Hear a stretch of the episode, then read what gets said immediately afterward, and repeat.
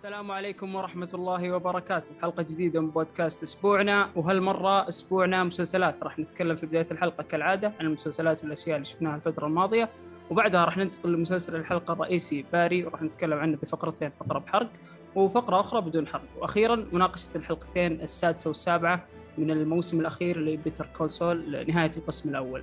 قبل لا نبدأ لا تنسون التقييم لأنه يساعدنا كثير على الانتشار. لا تنسون حساب البودكاست في تويتر وقناة البودكاست أيضا في اليوتيوب. ننشر فيها المحتوى هناك المحتوى الصوتي. برضو ننزل مقاطع بين فترة وفترة خاصة بقناة اليوتيوب. قبل لا نبدأ التسجيل وقبل لا نبدأ ونغوص في تفاصيل الحلقة نعرف بالشباب الموجودين معانا. معانا ناصر. أهلا وسهلا ناصر. هلا والله حياك الله يا زيت. الله يحييك ويسلمك كيف حالك؟ شو مسوي؟ الحمد لله بخير شلونك أنت؟ متحمس؟ بإذن الله. كويس ما حركت المسلسل زي آخر حلقة. أقول لك آه وش مجهز؟ تقول تقول كل الحلقة كذا تعطينا اياه في التعريف كويس. سام هلا والله سام. يا هلا مرحبا. كيف حالك؟ هلا يعطيك العافية خلاص. محمود. محمود هلا والله محمود. هلا بك زيد هلا بس هلا المستمعين. هلا والله. فيصل معانا برضه فيصل عضو الشرف حق البودكاست. متى ما يبغى يجي. لا خوي يا شيخ. خوي. آه، نورين حبيبي. وضيفنا اليوم واحد من أفضل صناع المحتوى في الوطن العربي. على الأقل يعني بالنسبة لي شخص يعني كل ما شفته يتكلم عن عمل آه، فني يعطينا رؤية وأبعاد وآفاق صراحة مختلفة عن العمل. آه، شخص يهتم بجودة المحتوى اللي يقدمه ملهم للكثيرين في المجال هذا تحديدا مجال صناعة المحتوى. أنا سعيد جدا إني أستضيف محمد الدوسري. أهلا وسهلا محمد. يا أهلا وسهلا بالجميع. يا يعني يا جماعة الخير أنا اولا يعني قبل أي شيء التقديم الرهيب هذا يعني صراحة ما أقدر عليه. أنا كنت يعني بعد أتمنى- زيادة أتمنى والله. إن شاء الله لا اتمنى أتمنى إن شاء الله انه يعني ولو أستحق يعني ربع الكلام اللي قلت لك إن ما تقصر. الله يعطيك ألف عافية. طبعا آه، الشباب آه، يعني الله يعطيكم ألف عافية. آه، البودكاست الرهيب آه، أسبوعنا. آه، صراحة يعني وأنا هذا مو لأني أنا جايكم يعني زائر أنا يمكن قلت الكلام هذا سابقا في تويتر. أنا جدا يعني أحب ال- ال- البودكاست لأسباب مختلفة. آه، غير إنكم يعني تهتمون بالمحاور والنقاشات تعطونها حقها وغيرها انه آه، في في كذا بينكم كيم- كيمياء وتوليفة رهيبة اللي تخليني يعني حريص إني أسمع لحلقاتكم فيعطيكم ألف عافية. وأتمنى إن شاء الله ال- الاستمرارية. آه، خاصة إني أنا سمعت يمكن قصتكم آه، شاركتوها قريب آه، أذكر إيه. إن كنتوا في أكثر من مرة كنتوا ناويين توقفون قلت لا لا تكفى. يعني والله. بعد ما عودت عليكم فلا إن شاء الله إن شاء الله الاستمرارية والله يعطيكم ألف عافية. وأنت والله من الناس اللي دعمونا يعني في البداية ما ننسى ما أدري كيف كنت تسمعنا بالمايكات القديمة الصراحة فالله يعطيك العافية. يعني هذا الحال بحد ذاته دعم يعني كبير بصراحة. ما تقصر. حاضرين حاضرين. إيه وما نعرف ترى نرد على المتن فاعذرنا يعني إحنا مستحيين مرة بس إيه لا. طيب بنبدأ بفقرة الضيف واليوم فقرة الضيف يعني مو زي أي فقرة صراحة فقرة الضيف دسمة شوي يعني معانا محمد الدوسري يعني. فلو نقعد ثلاث ساعات يمكن ما نعطيك حقك للأمانة بس بنحاول إن ناخذ نبذة كذا عنك مثلا من ناحية المسلسلات إيش المسلسلات والتصنيفات اللي تحبها شبكات يعني نظرة ونبذة على قولتهم تلفزيه يا محمد ف تعرف؟ نفسك؟ شوف يعني هو يعني ببساطة اللي يتابعني يعرف إني أقدر جدا جدا جدا ال- ال- المسلسلات اللي تكون قائمة أكثر على الشخصيات ال- المعقدة اللي تأخذنا برحلة كاملة يعني من ال- ال- الألف إلى الياء وهذه الشخصية مثلا يكون عندها معضلات أخلاقية كثيرة. ولعل يمكن من أكثر الشبكات اللي تعطينا هذا ال- ال- النوع من المسلسلات هو إتش بي أو. يعني أنا آه، لما أكثر كلامي عن مسلسلات HBO لا يعني إني أنا أوه والله مطبل HBO ما أدري شو خاصة ان الكلام ال- ال- للأسف البايخ اللي دائما أسمعه آه، ما له أي يعني معنى. آه، خاصة أن HBO تفرض احترامها علينا لأن يعني المستوى اللي يقدمونه هو واحد تقريبا من سنوات طويلة. طبعا ما أقول إن الشبكة يعني 100% ما عندهم أي مشاكل لا عندهم ترى مسلسلات كثيرة أنا شخصيا شاهدتها وانتقدتها شخصيا لكن لما نتكلم بالنسبة ال- اللي يطلع من الشبكة يعجبني. ويعني يعني أحترمه وأقدره جدا. خلتني أتحمس إني أفتح مجال إني أتكلم عن ال- ال- ال- المسلسلات مسلسل وأعطي عنها تفاصيل كثيرة. يعني يمكن قبل كنت أتكلم بشكل كذا خلينا نقول سطحي أكثر لكن HBO خلتني يعني أو فتحت لي فتحت المجال إني لا روح وتكلم عن المسلسلات بت- بتعمق أكثر خلينا نقول. هي أحسن شيء مقارنة بالثانيين قصدك؟ اي اي مو معناته هي ما تخطي أبد يعني. اي لا لا هذا اللي قلته. يعني أنا مثلا نزلت مقطع آم، خلينا نقول في 2020 أظن آه، كان HBO في عام 2020 انتقدت كثير مسلسلات نزلت في 2020 لأن كان كانت كان وضع الشبكة مو مو يعني في السليم. آه، مع ذلك عندهم بعض الأعمال الممتازة زي كان آه، وقتها Perry Mason مثلا. لكن اي بس كان عندهم آه، مسلسلات آه، خايسة. مسلسلات مسلسلات HBO. ما تحسب إيه. عليها مسلسلات HBO Max ولا؟ لا لا غير آه، هنا. هنا مثلا اللي لازم الناس تستوعبه مع الوقت أن اتش بي أو واتش بي أو ماكس لعلهم شوي إنتاجات مختلفة HBO Max صاير تقريبا ال standard حقهم مايل أكثر ل standard Netflix اللي هو العدد أكثر من ال quality.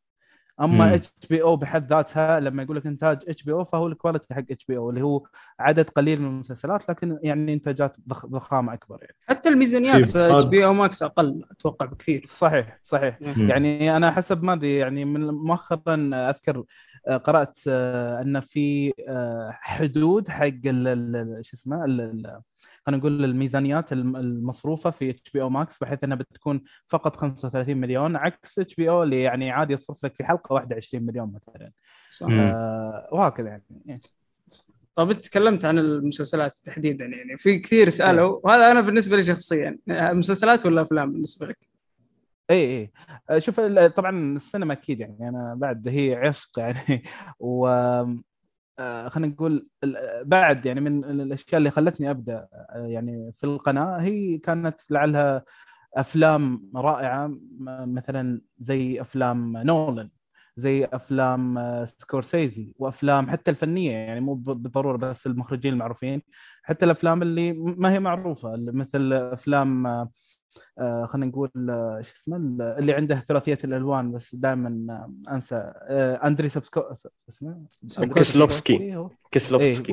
اي اي هذا. فعموما يعني يعني آه، خلينا نقول أحب ال- النوعيات المختلفة من السينما. ما أحب أحد نفسي بنوعية معينة مثلا. آه، فهذا اللي خلاني أقول دائما يعني زي ما تقول آه، أوكي خليني بقولها يعني إن شاء الله ما يزعلون الربع. أنا عادة لما أدخل السينما أحب. أدخل الأفلام اللي زي هذه آه عكس ربعي مثلا اللي يحبون بس أفلام زي The Rock هالس- هالسوالف. طبعا أنا ما هو ما هو مثلا اي اللي هو تجاري. أنا طبعا ما هو قصورا بهذيك الأفلام لكنها ما هي الأفلام اللي أطلع منها وأبغى أسولف ولا يكون عندي كلام عنها. لا آه عكسها عكسها مثلا الأفلام اللي هي مثلا أفلام سكورسيزي أفلام نولان اللي مو بالضرورة تجذبهم ولما أطلع أنا أكون كذا متحمس وأبغى أسولف عنه و... وعندي كلام كثير بس ما عندي اللي أسولف معاه ففتحت القناة وبديت إني أناقشها هناك يعني. ولعل لقيت الناس المهتمه انها تتكلم أكثر أكثر. وهو آه، لعل بعد يعني مع الوقت آه، كسبت آه، كثير من الصداقات اللي صاروا هم بعد يعني يشاركوني هذا الحماس يعني. واكيد آه، أنتم نفس الشيء يعني إنكم يعني بس تخلصون فيلم تبون تتكلمون عنه في البودكاست يعني. كل حلقة نقول يلا نسجل ولا سجلنا ولا شيء بس كل حلقة نقول يلا نروح نسجل. بس آه، بما إنك جبت طار اليوتيوب أنا ما كنت أبغى أجيب طار اليوتيوب بس بما إنك أبغى ما راح أتكلم عن القناة وكذا بس أتكلم عن التجربة. كيف تجربة أي. صناعة المحتوى العربي بأنك من الأوائل يعني ما شاء الله لما أروح أبحث نحصل ما شاء الله أفلام حتى تعتبر قديمة أنت بديت تكلمت عنها أو مسلسلات وكيف فالتجربه. الصعوبات في البداية حتى لو بتوجه رسالة للي بادين جدد مثلا يقول والله ما عندي أرقام والله ما عندي شيء ف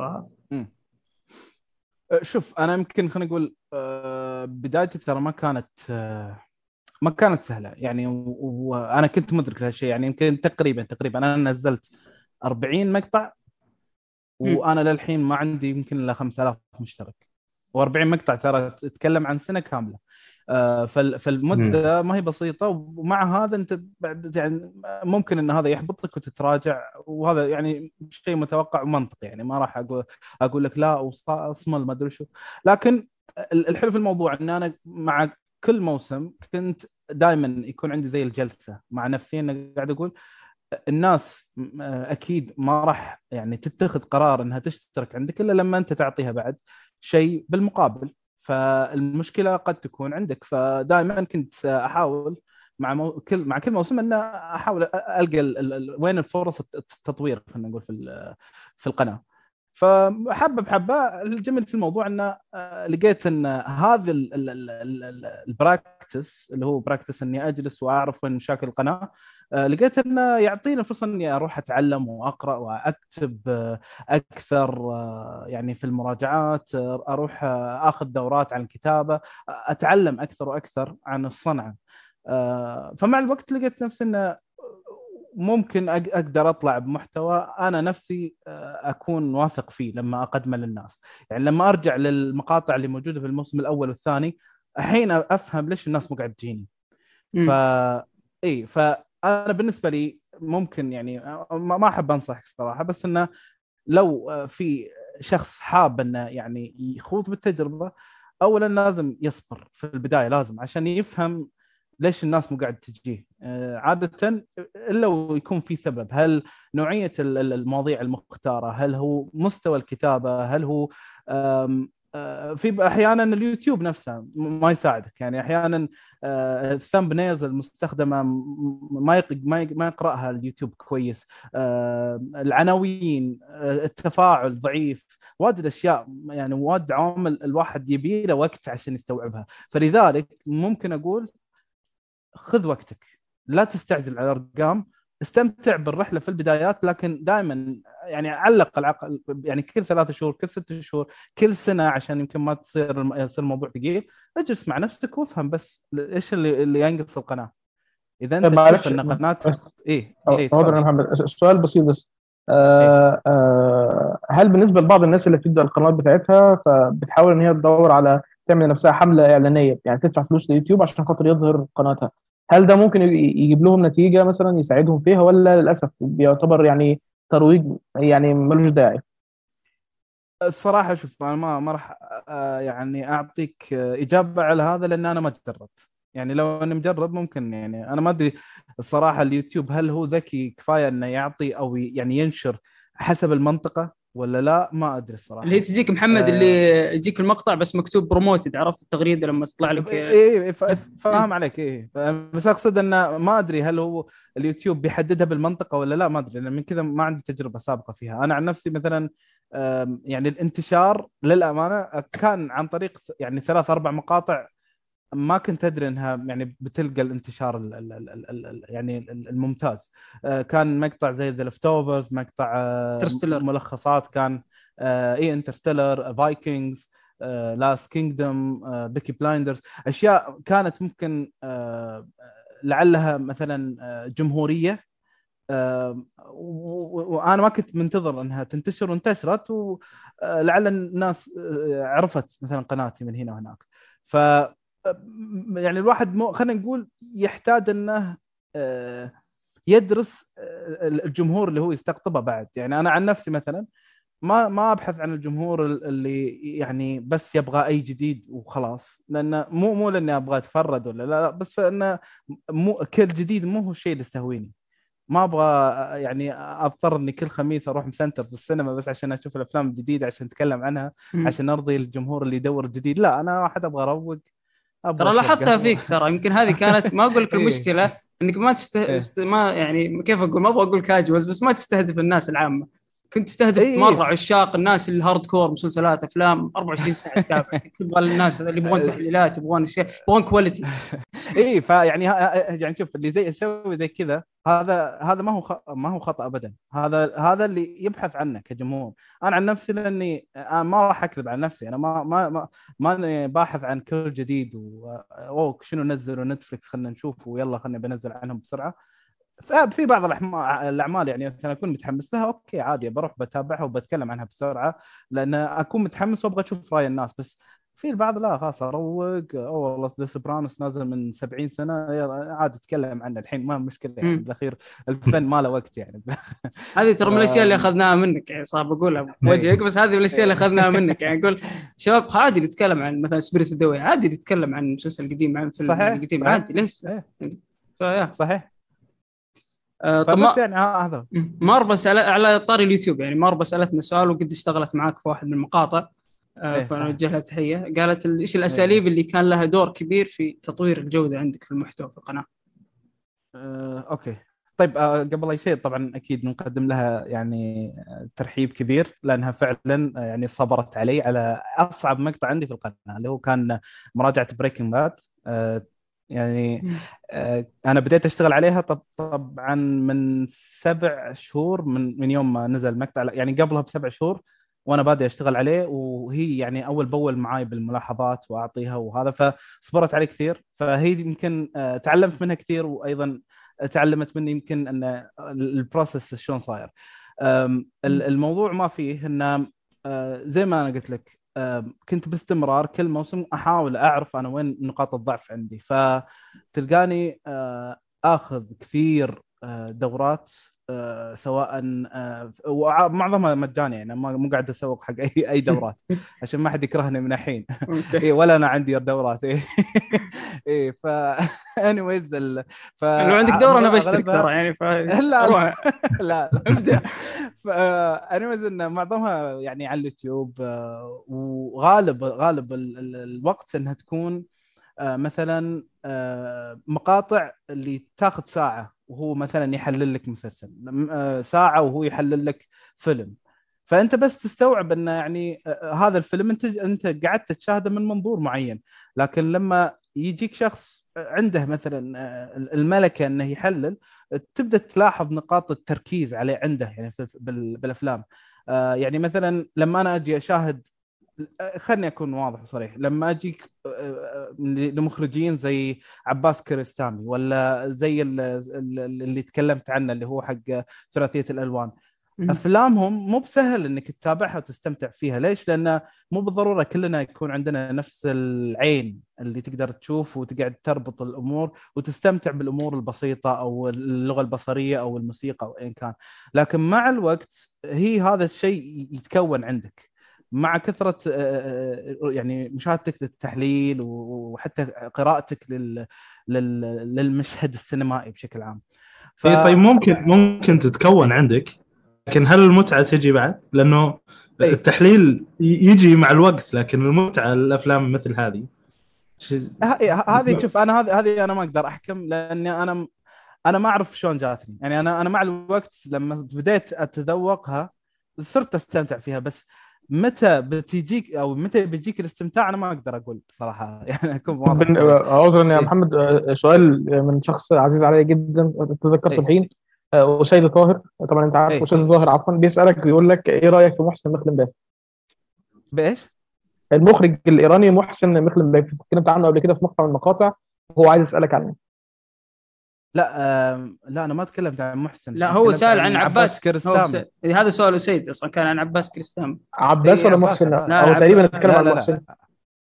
هو عموما عباس- معاه عباس. معاه يعني معاه شهادة إيرانية كل شيء إيراني عنده. إيه إيه عشان خاطر أنا تذكر فأنا أوكي حلو. أمانة حلو،. فعايز أسمع رأيك عنه. حلو ممتاز. أنت يمكن يعني فتحت الموضوع. أوكي أوكي ممتاز. ان جبت السؤال.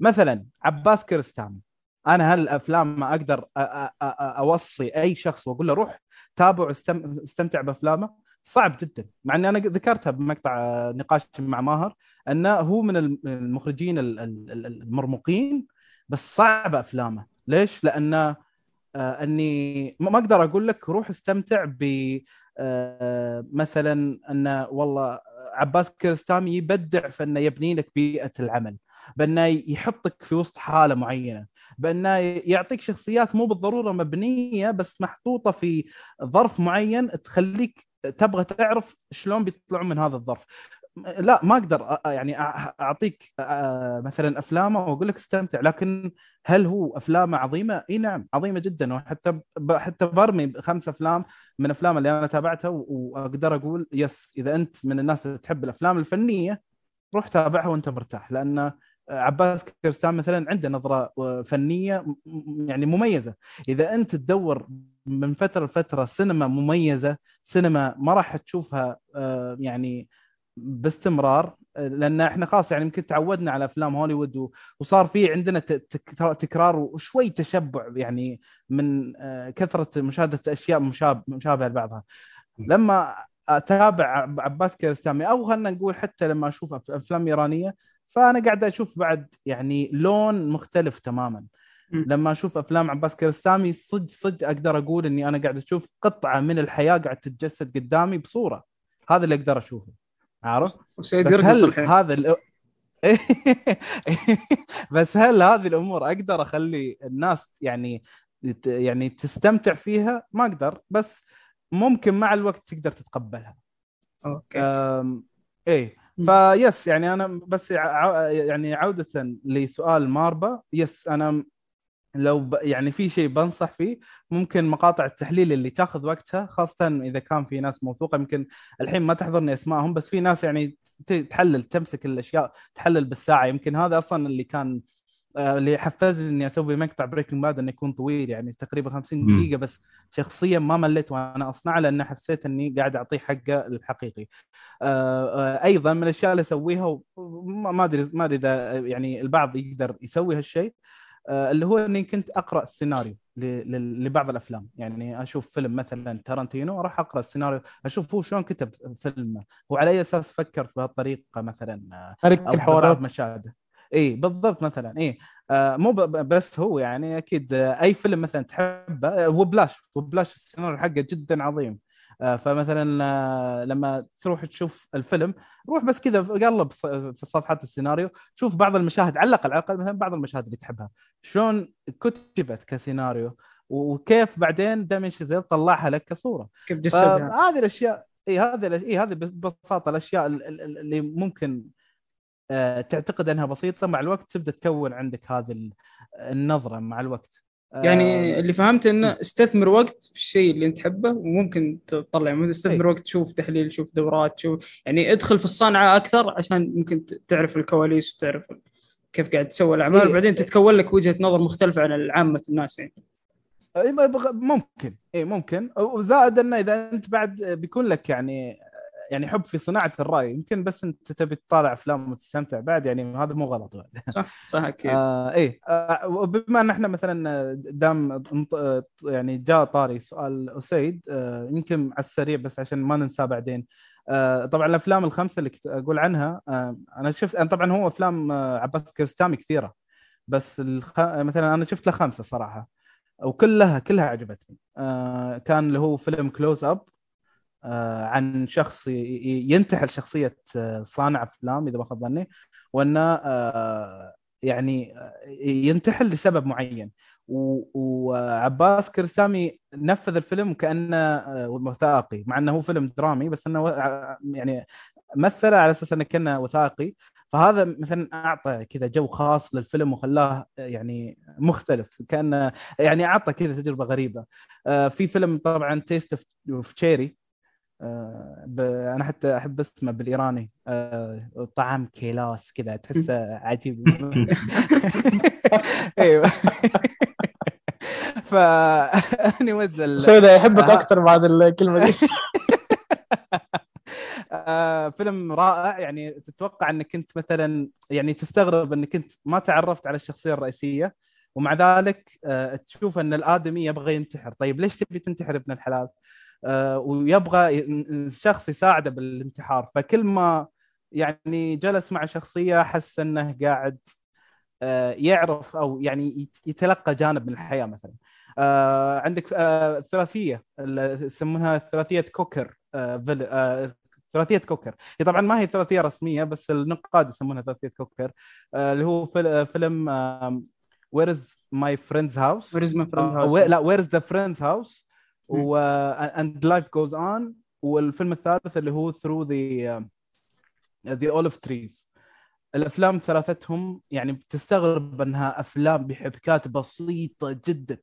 يعني أنت تتكلم عن واحد يعني أول فيلم عن طفل يبغى يوصل دفتر حق صاحبه عشان ما يهز المدرس ثاني يوم. يعني تلاحظ يمكن الأفكار اللي قاعد تطرح بأفلام عباس كيارستامي بسيطة وبالتالي تطلع لك فيلم ساعة ساعة وثلث ساعة ونص لكن تطلع منها يعني متشبع لأنه أعطاك لغة سينمائية متكاملة أعطاك آه، أجواء فيلم ممتازة أعطاك آه، حالة أعطاك تمثيل رائع جدا مع إن معظم الأشخاص هذول يمكن ما شفتهم سابقا. آه و... يس يعني كلها أفلام حرفيا محفورة يعني بمخي بس هل دائما أشوف افلامها لا مو بالضرورة لأن احتاج لها جو معين يحتاج أن يكون. رايق. اي كذا أجيها وأنا رايق وأتابع وأستمتع فيها. أتوقع أني يمكن تكلمت الحين نص ساعة والشباب بس لا خذ. خذ. أعتقد جاء الوقت إن كلنا جايين نسمعك. أصلا آه، أصلا مح- محمود محمود أتوقع وسام تكلموا عن واحد من افلامه اللي هو Where's the friend house أو Where's the friend home واحدة من. الحلقات آه، تكلمنا فيه مع حلقه مع. حسن أيوه بالضبط إيه،. مع ح- حسن إيه، فموجود اللي يبغى يسمع كلام أكثر عن الفيلم آخر حاجة أنا تكلمت عن اليوتيوب بس آخر شيء بتكلم عن تجربتك مع كشكول والبودكاست وكيف تشوف البودكاست وش الفرق بالنسبة لك بينه وبين اليوتيوب وليش حتى بعد ما تركت اليوتيوب يعني نقول موجود ولا بشكل بسيط في البودكاست مع إنه نبغاك يا رجل سوي بودكاست خاص فيك ما عندنا مشكلة نسمعك كل يوم بس يعني بشكل عام يعني إيش الفرق وليش تشوف مثلا هل البودكاست أسهل أو إنه يوصل وجهة النظر بشكل أفضل أو إنه أريح أو إيش إيش الفرق. أو إيش المميزات؟ طيب شوف أنا يمكن عشان بس أوضح نقطة بسيطة آه لا أنا أصلا يعني متوقف عن كشكول ترى من من قبل ما اتوقف عن القناة أصلا. آه بس يمكن ما اعلنتها عشان يعني بس ما ما ما أبغى أسبب شوشره ولا أي كان. آه، بس إنه لا يعني أنا متوقف حتى عن البودكاست اني أنا آه، زي ما تقول متوقف عن أي التزامات يعني محاول أبعد نفسي عن أي أي ارتباط عشان. لأني أعرف إني أنا ما بقدر ألتزم يعني. آه، بس آه، يس تجربة البودكاست أنا بالنسبة لي يعني تجربة عظيمة. كشكول حبايبي جدا. يعني بالعكس أنا حتى كنت أحاول إني أسجل مع شباب اللي في الأفلام وشباب المسلسلات وشباب الألعاب. فيعني كنت أقطع مع الكل بس عشان إني أحب انه فعلا حرفيا أقضي ساعة ونص ساعتين وأنا بس كأني متكي مع ربع وقاعد أسولف معاهم بدون أي مم. تحضير بدون أي آه، يعني آه، شيء مسبق مثلا. آه، فقط علي إني أتابع العمل اللي ممكن متفق عليه. لكن لا البودكاست يخليك عندك الأريحية إنك تسولف حرفيا. آه، تبدي رأي وتسمع رأي آخر وتصير في نقاش. عكس مثلا تجربة اليوتيوب اللي أنت آه، بالأخير قاعد تبدي رأي من جهة واحدة. يصير النقاشات فقط بس في ال في ال في الكومنتات. آه، فيعني لا الوضع شوي مختلف يعني. والإعداد يبدو إنه أكبر بكثير في اليوتيوب منه في البودكاست صح؟ بالراحة. اي بالراحة. يعني أنا يمكن الإعداد ياخذ مني في اليوتيوب من 10 إلى 15 ساعة مثلا بس لا البودكاست يمكن قبلها ب 10 دقائق يعني تكفيني وش بنتكلم عنه يا شباب؟ يلا بسم الله. هذا غالبا. وتحيه بعد الكشكول صراحة يعني هو من أفضل البودكاستات الموجودة هو من أوائل البودكاستات الموجودة إلى الآن صحيح، يعني موجوده. ثابت يعني ملهمين بعد بالنسبة لنا أكيد. طيب آه أدري طولنا عليك بس مستمعينك يعني ما شاء الله يعني ومتابعينك آه. بالأحرى من أنت قلت بسجل يعني ال comment ما وقف قاعد أقول شباب وش أسوي؟ أقفل ال mention أقول لهم خلاص ما شاء الله يعني انهالت علينا أسئلة فحاولت أرتب كم سؤال يعني أيوة، ممكن. نرد عليها يعني بشكل سريع مو كلها تحتاج مرة يعني وقفة يعني واحد من الشباب اسمه محمد يسألك يقول لك يعني إيش رأيك في فيلم The Batman؟ هل هو أفضل فيلم في سنة 2022؟ أم شوف The Batman شوف أنا بالنسبة لي لا طبعا. هو يمكن ثالث فيلم. أم أم مع إنه فيلم رائع جدا رائع جدا جدا. أه، الفيلم أنا بالنسبة لي يمكن كان يعني قدم لي باتمان بشكل يعني كنت أبغاه بهذا الشكل. أبغى يعط- يعطونا ال ال ال هذا ال ال ال ال التون المظلم كنت أبغاه لباتمان من زمان. حاب جدا تجسيد روبرت باتنسون لباتمان وكيف أنه يعني ماخذ الوضع بجدية. كان ماشي بالنسبة لي الفيلم يعني مستمتع فيه على الآخر يعني يمكن تقريبا من ساعتين إلى ساعتين وربع الوضع ماشي يعني 100% يعني قاعد أقول بس هو هذا الفيلم العشرة من عشرة. لكن بالنسبة لي يمكن لعل ال- اللي دردم شوي الوضع بالنسبة لي شوي اللي هو طبعا الفصل الأخير. يعني كان الفصل الأخير شوي ما كان بجودة ال- أو الفصول الب- الباقية. يعني حسيت إنه آه، آه، ما أخذ ما أخذ آه، يعني الاهتمام الكافي مثل باقي الفصول. حسيت إني يعني حسيت اهتمامي بالعناصر الشر كان أقل لأنهم شوي مفروضين. طبعا بدون حرق يعني ما راح أتكلم حرق يعني. حسيتهم ما ما هم بنفس الأهمية. حسيت حتى مثلا في بعض المشاهد كانت شوي كليشيهات آه، أنه يبغى يعني يثيرني إنه والله البطل ممكن يكون في مأزق يلا كيف نتصرف فتبدأ حركات كليشيهات عشان هي حركات يعني superhero يعني. لا لازم يعني احس يعني ولا لا يعني ما- ما انت يعني زي ما تقول الت- ال tone لما كان مظلم فاتمنيت إنه يستمر مظلم ما ما يفصل يعني يفصل ويرجع زي ما قلت أنت أي يمكن. إنه superhero فابغى أمشي على كليشيهات معينة بس لا يعني هل الفيلم آه، من أفضل أفلام السينما؟ اي بالراحة يعني أفضل أفضل أفلام السنة وأفضل تجارب السينما بالنسبة لي يعني يعني بالسنة هذه صح آه، قد يكون أفضل فيلم بالنسبة لي إلى الآن هو ذا نورثمان هو يمكن بعد توب جان كانت تجربة ممتازة جدا آم، everything شفته؟ آه، لا هذا الحين ما شفته آه. نيكولاس كيج. فيلم فيلم نيك- نيكولاس كيج حلو حق حق فرفشة حق متعة بس يعني أعتقد بيطيح يعني نهاية السنة يعني ما حتى ما بيكون top 10 أعتقد ني- نيكولاس إيه. كيجي باختصار اي بس إيه، هو يعني- يعني ميزته إنه كان يلعب على الحنين النيكولاس كيج فاهم إيه إيه هذا يعني ميزته على الأفلام الثانية أوكي شوف أنا ممكن يعني اللي سهل الموضوع علي ان أنا أصلا شوف في اثنين ما دانيهم لا نيكولاس كيج ولا بن أفلك. أوكي. آه. إيه ب- آه، لا إله إلا مسألة الله. قبول. لا إله. إلا الله. لا إله إلا لا الله. لحظه لحظة صبر صبر. أذكر الله. من أفلك طبيعي تفضل. إيه لا هو مسألة قبول مو مسألة تمثيل. فأنا لما خلاني نيكولاس كيج أحب هذا الفيلم آه، معناته إنه نجح أنا بالنسبة لي على الأقل يعني. إنه خلاني من أول فيلم آه، لآخره وأنا أضحك وأنا أستمتع وأنا فنساني المسألة هذه. واستمتعت بالفيلم. طيب في آه في سؤال من ولد فاطمة. آه، حياك آه، الله. دقيقة قبل ما تسأل إيه. السؤال بس عشان آه، إيه معليش. آه، محمد محمود آه، عندك رأي في الموضوع يعني؟ عشان ما عنده هوشه هو لا لا لا. أنا لا لا هو هقول لك شيء. لا لا ما ما أقدرش طبعا آه. لكن أنا عندي رأي في الموضوع ده في الفيلم ده تحديدا. هو نيكولاس كيج آه، قال جملة هي مش حرق تقريبا انتشرت. آه، لما قال له الوكيل اعماله بيقول له آه، لقد عدنا. فقال له لكننا لم نترك مكاننا من الأصل.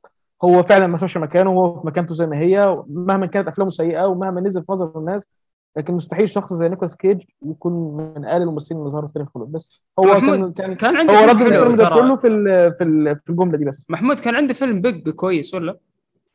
ما اتفرجتش عليه والله. Pig آه. حتى الآن ما اتفرجتش عليه. آه، أذكر اللي اتفرج عليه تقريبا حد من آه، يعني. شفته شفته. كان آه، كان جميل. آه. كان جميل كان جميل جدا صراحة. اني استمتعت فيه. آه لأن خلينا نقول أول مرة أشوف نيكولاس كيج بهذا الأداء الجميل. آه أما فيلم اللي هو فيلم الجديد أنا بالنسبة لي صراحة استمتعت فيه جدا لأنه فيلم يسخر من نيكولاس كيج من بطولة نيكولاس كيج. إيش في متعة أكثر من كذا؟ آه نيكولاس كيج ب... اي نيكولاس كيج آه، من نوعية الممثلين اللي نفس الان ريكمان نفس بروس ويلس آه، آه، نفس آه، الممثلين اللي كانوا مشهورين اللي ضربوا في التسعينات وبعدين رجعوا. فهذا هو النظام هذا ترى سام. بيدرو باسكال أنا اشوفه غطى عليه في الفيلم صراحة بالنسبة لي. هو هو صراحة أنا بالنسبة لي اثنين شفتهم شخص واحد كانوا جدا ممتعين. أساسا تفائلت أساسا لما كان موجود بيدرو باسكال. كان في chemistry صح بينهم حلو. كان في وف- وفعلا ترى فكرة إنه إذا أنت ما تحب نيكولاس كيج بس راح تحب هذا الفيلم أعتقد شيء طبيعي جدا اكون صادق معك.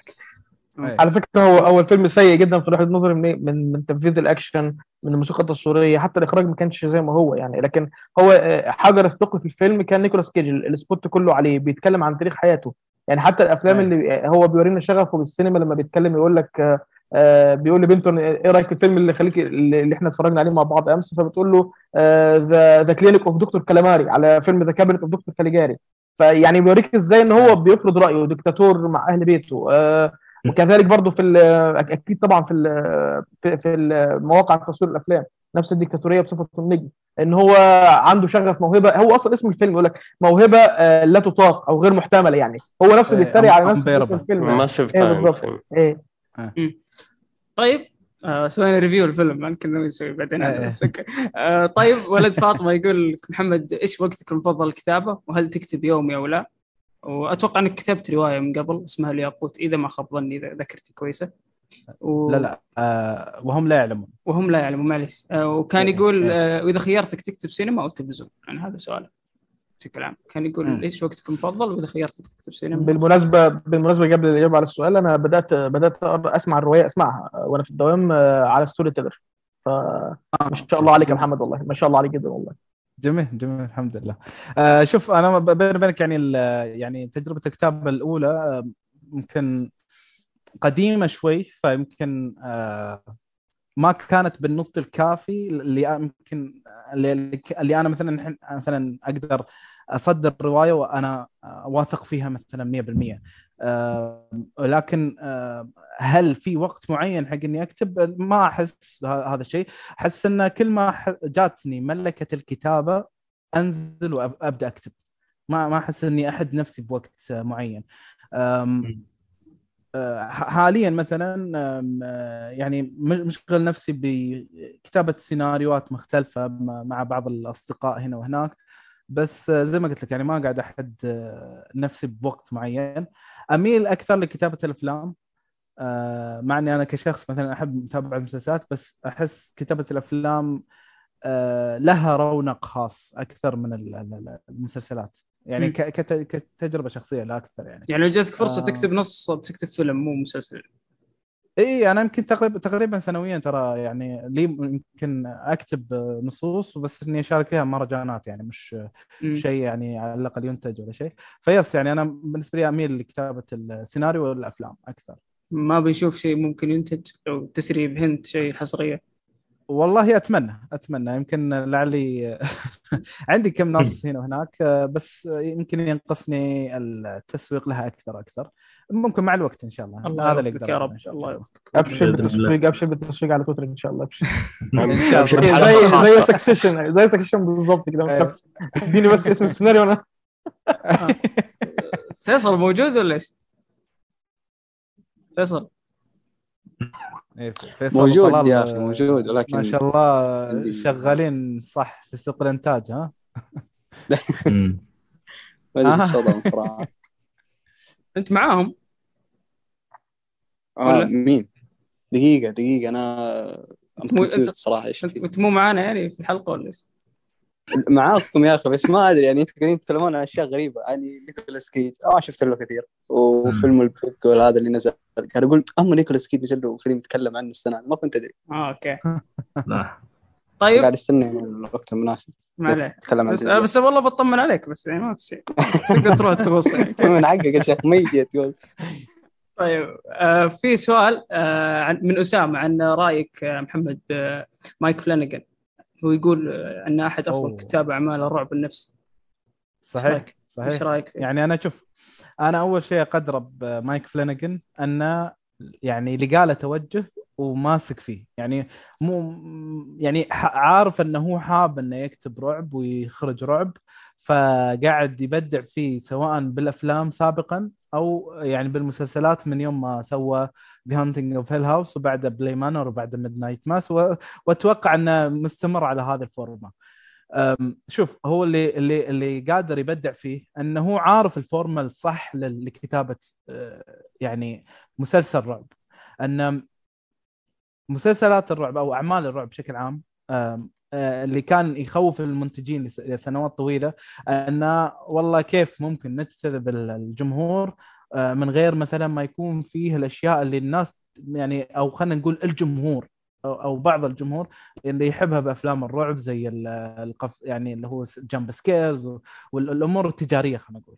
لكن يعني مايك فلانيجن حرفيا ما أفتكر بهذه الأمور وقام يركز على أن كيف أن أنا أعطيك أول شيء قصة وخليك تهتم بشخصيات هذه القصة وأحطهم في الوضعية المناسبة إن أقدر أطلع آه إني طبعا بعد ما يدب في عقولنا الر... يعني فكرة الرعب بعدين يبدأ يعني يمشينا بحبكة كلها آه يعني ف يعني شيء يعني غير مريح ومرعب بمعنى الكلمة.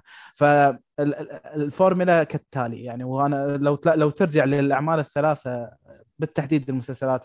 لو ترجع لها بتشوف إنه فيها نفس الثلاث عناصر. ان عبارة عن مجموعة أشخاص محبوسين بشكل أو آخر في منطقة معينة أو أو يعني محدودين بمكان جغرافي مضطرين انهم يكونون فيه و وعندهم مشاكل نفسية. فأنت مع الوقت يعني عندك شخصيات عندهم مواطن ضعف وفي نفس الوقت انهم مضطرين انهم يعني يبقون مع عنصر الرعب في مكان ضيق فمثلا The Haunting of Hill House هم أخذوا البيت عشان يرممونه عشان يبيعونه صح ولا لا؟ صح. هذه الفكرة يعني في, في الأساس فهو الأب الحين مضطر إنه يبقى في ذا البيت آه ومع الوقت إنه آه يعني بي- بياخذ وقت عشان يرمم البيت وكل شيء آه فعياله لازم إنهم يعني يبقون متمسكين في البيت أو يعني تبقى مخاوفهم في هالبيت وبنشوف كيف تت- تتطور مشاكلهم النفسية حبة بحبة. آه Bly Manor بعد نفس المشكلة. آه أو خلينا نروح مثلا ل بشكل آخر. لا Midnight Mass The Haunting إيه The Haunting Bly Manor بس مثلا Midnight Mass الأشخاص اللي موجودين محبوسين في هالجزيرة اللي حرفيا آه يعني على ما يقدرون مثلا يحصلون فرصة إنهم يطلعون منها آه يعني حسب ذاكرتي انه لازم ينتظرون فترة. وبتبدأ يعني بدأ بدأ يتكشف لنا من أول حلقتين إن في كل بيت تقريبا في ناس عندهم ماضي في في الجزيرة عندهم مشاكلهم النفسية. فنهتم لهذه الأمور. آه، عنصر الشر أو عنصر الخوف آه، وفكرته تظل غامضة بالنسبة لنا. ومع الوقت نبدأ إن آه، يعني يبدأ خلاص انه يعني نبدأ نشاهد الرعب يعني في كل حلقة ويبدا يجذبنا أكثر إنه كيف بنعالج هذا الغموض وكيف بتعالجون هذول الشخصيات من هذه ال- المعضلة. فهل أنا طبعا غير إني قاعد أتكلم كل هذا الكلام هل أنتم شايفين هالشيء ولا لا؟ لأن أنا آه، هذا اللي يخليني أشوف إن مايكل فلانيجان متمكن من هذه الفورمولا وقاعد يمشي فيها بشكل. المفروض محمود- عايز اسالك عايز أسألك محمود سؤال يرد. لأنه شافه يعني أنا ما شفته الصراحة آه، عايز أسألك سؤال معلش يا محمد انت إيه، اتفرجت على. فيلم Doctor Sleep الجزء الثاني من من The Shining اي صحيح. اي شفته؟ آه، إيه رأيك فيه؟ كان الفورمولا يعني يمكن ما مشى على الفورمولا المعتادة لأن أنا أحس أنه ممكن كان مقيد بشيئين. أنه مقيد برواية لعل يمكن إنه مقت- مقتبس من رواية. زائد أنه آه، يعني أنت قاعد تتبع فيلم صعب فيلم كلاسيكي. اللي هو فيلم آه، شو اسمه The Shin- The Shining. إيه فكان عنده حدود شوي فأنا أعتبر هذا المشروع شوي مختلف عن باقي الأعمال بس ما يعني أقدر أقول عنه فيلم جيد ممتع بس ما أقدر أقول عنه إنه يعني أفضل أعمال مايك فلانيجن يعني. هو مش أفضل أعماله أكيد لكن هو يعني تخيل لما أنت عارف طبعا المشكلة اللي حصلت ما بين ستانلي كيوبريك وما بين آه، آه، ستيفن كينج بسبب بسبب ال- المعالجة. السينمائية اللي اتعملت ل The Shining مختلفة تماما عن الرواية. طبعا اللي حصل صحيح. بعد الجزء الثاني نجاح يعني ده اللي واضح واضح لي أنا كواحد حب The Shining كفيلم بس ما اتفرجش على الرواية لكن اللي. قال لي ان نجاح مايكل فلانيجان في إن هو يقدر يرأب الصدع اللي ما بين اللي ما بين كيوبريك رؤيه رؤية كيوبريك ورؤية. آه، ستيفن كينج ك owner للرواية هو صاحب الفكرة أصلا آه، إنه آه، أنا كمحمود اللي بيحب فيلم The Shining عجبه جدا الربط اللي حصل ما بين الجزء الثاني والجزء الأول رغم مرور السنين. الطويلة دي. وفي نف- وفي نفس الوقت إن في استقلالية للفيلم الفيلم مش متأثر بالجزء الأول خالص هو جايب لك رؤية م. مايكل فلانيجان نفسها لل- للرواية عاملة إزاي بعالم مختلف مليان twist ات مرعبة فعلا بنفس صحيح. الأسلوب اللي أنت قلته الفورمولا بتاعته بس عشان فيلم مش مسلسل فواخدة تيمة مختلفة عن تيمة الأعمال التلفزيونية نفس النظام. برضه لما تروح لستيفن كينج تلاقيه غرد آه، تغريدة تقريبا بيقول أخيرا يعني satisfied يعني هو راضي إن إن إن العالم بتاع The Shining ظهر على الصورة اللي هو كان عايزها تظهر في نسخة. ستانلي كيوبريك فأنا طبعا ما قريتش الرواية. على هذا الأساس هو نجح إن هو يعمل ده في, في فيلم. فهسألك سؤال أخير عذرا لو طولت في النقطة دي بخصوص Midnight Mass. آه، هل أنت شايف إن هو أفضل عمل ككتابة ل آه، لمايكل فلانيجان؟ ولا ولا ولا لا؟ آه، لا آه، شوف آه، ك كحوارات ممكن إيه إيه. لكن كقصة وتماسك وشخصيات أنا يمكن أفضل Haunting of Hill House يعني أنا Haunting of Hill House أشوف يمكن أكثر تكاملا وشعرت بالرعب هناك أكثر لكن كحوارات فعلا Midnight Mass كان أحد أكبر يعني نقاط القوة فيه هو الحوارات بمعنى. الكلمة يعني رغم إنها ثقيلة ودينية وفي معتقدات وهذا. بس تجذبك. وهذا يعني إن دل إنه يعني نجح في الحوارات يعني.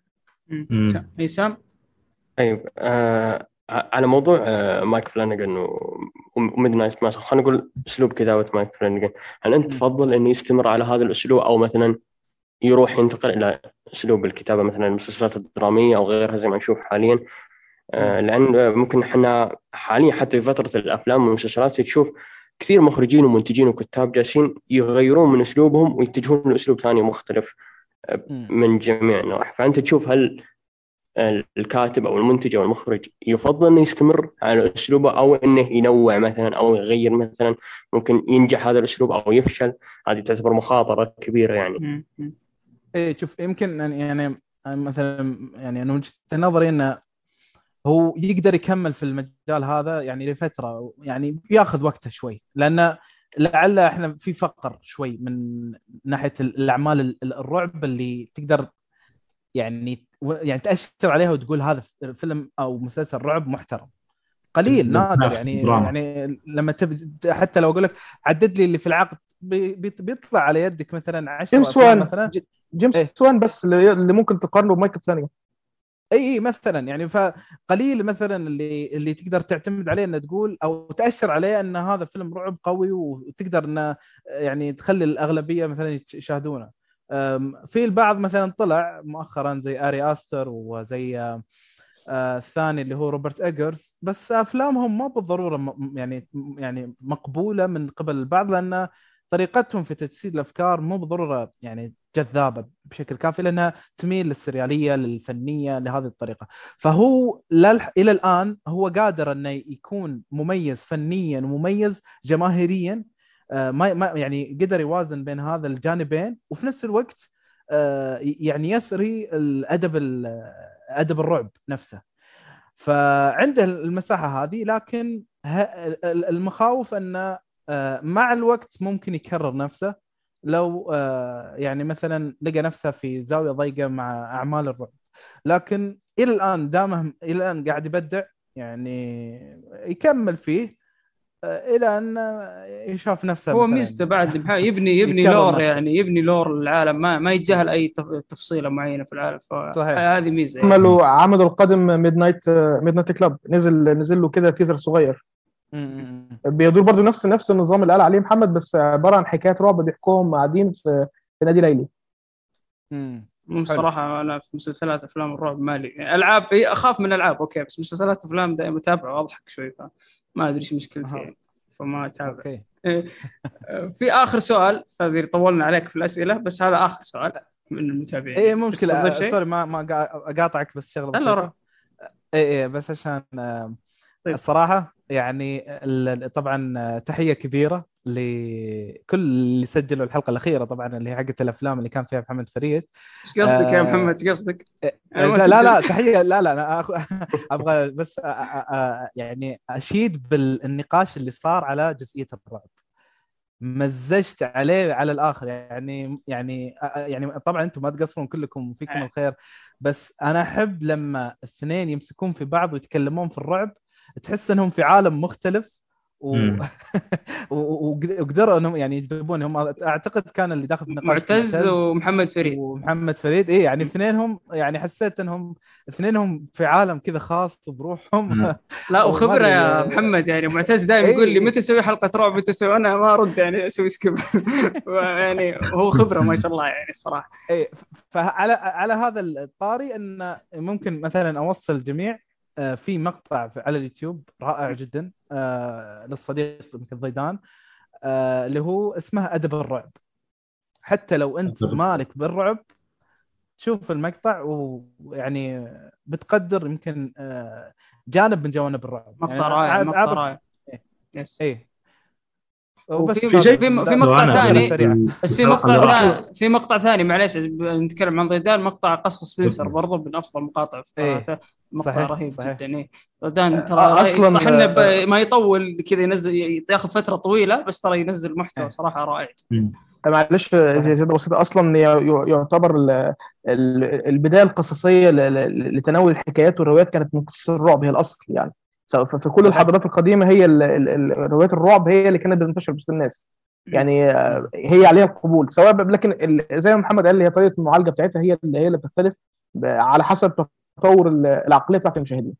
صح في. بعد مقطع اسمه أكومو من قناة روت كوست من سلطان المنصوري من أفضل المقاطع يعني جميل. صراحة أصلا. سلطان أصلا مرعب هو يسولف مرعب فما بالك هو قاعد يسوي مقطع والله نحييه صراحة العافيه سلطان آه، دائما رحنا الروت كوست الالعاب سياف سأل سؤال لك بخصوص الألعاب بس يقول اولا حاب أوجه كلمة شكر لمحمد دوسري لأنه مصدر إلهام كبير وسبب حبي للسينما وتعلمت منه الكثير الحمد لله العفو، سؤالين. هذا واجبي.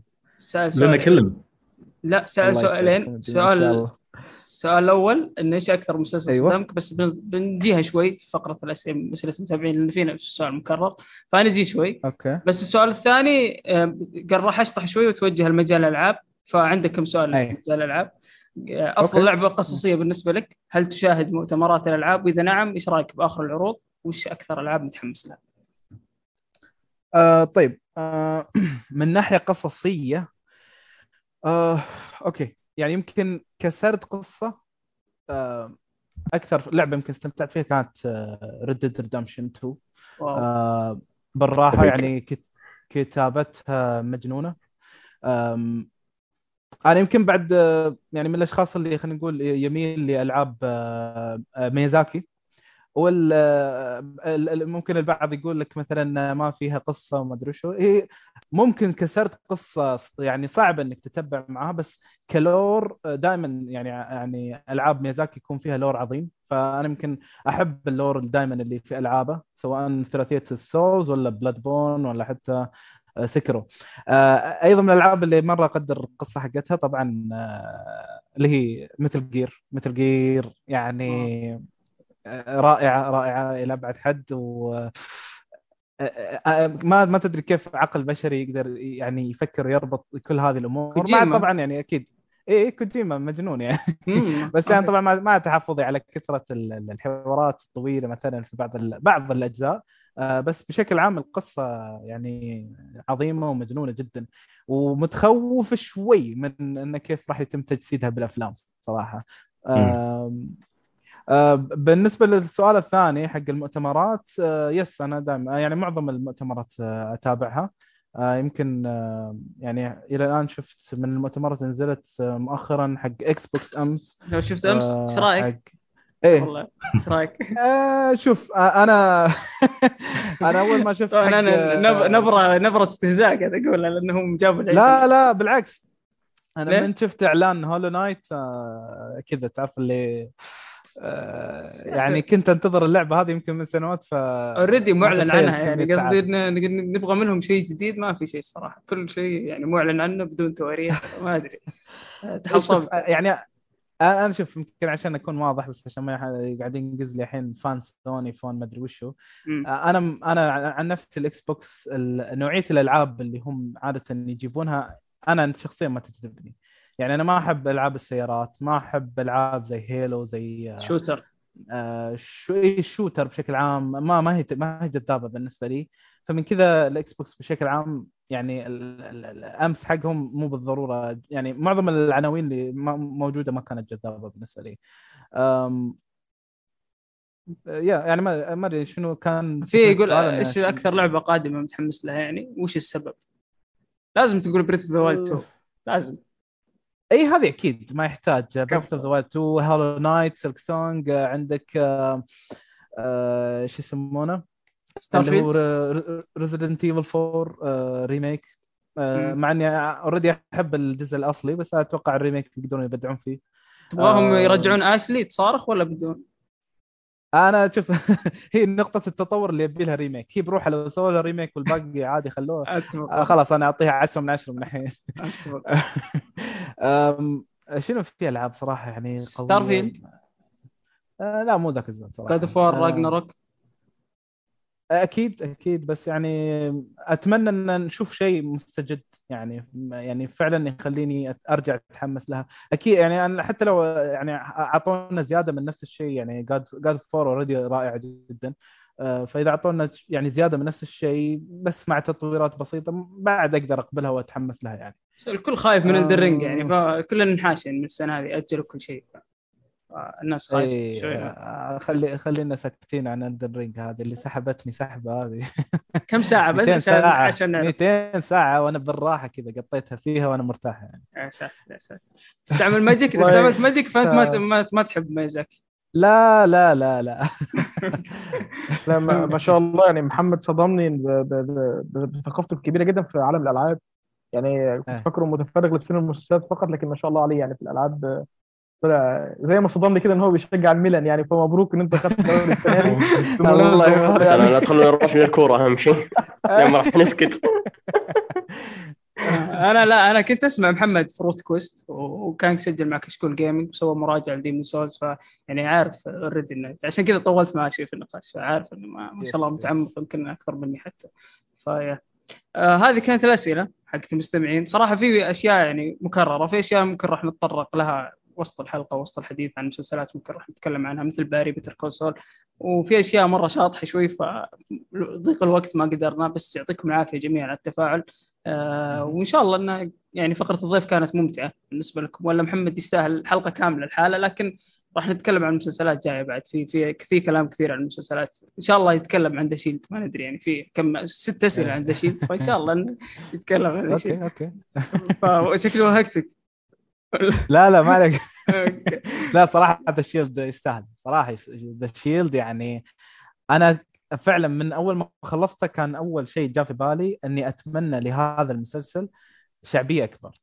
يستاهل المسلسل. صدق المسلسل قديم بس من المسلسلات اللي تستحق الشعبية آه، أكبر آه، يعني صحيح يمكن ممكن البعض يمكن ينظر له من برا يقول ما قاعد أشوف شيء مستجد. شرطي ومكان آه، مثلا آه، أو خلينا نقول فساد آه، في قسم الشرطة وأنتي هيرو وأناني ويبغى يحقق أهدافه الخاصة على. ظهر الباقي ما أدري شو. يعني كلها افكار ممكن لو تجمعها تقول أشياء عادية بس صدقني لا.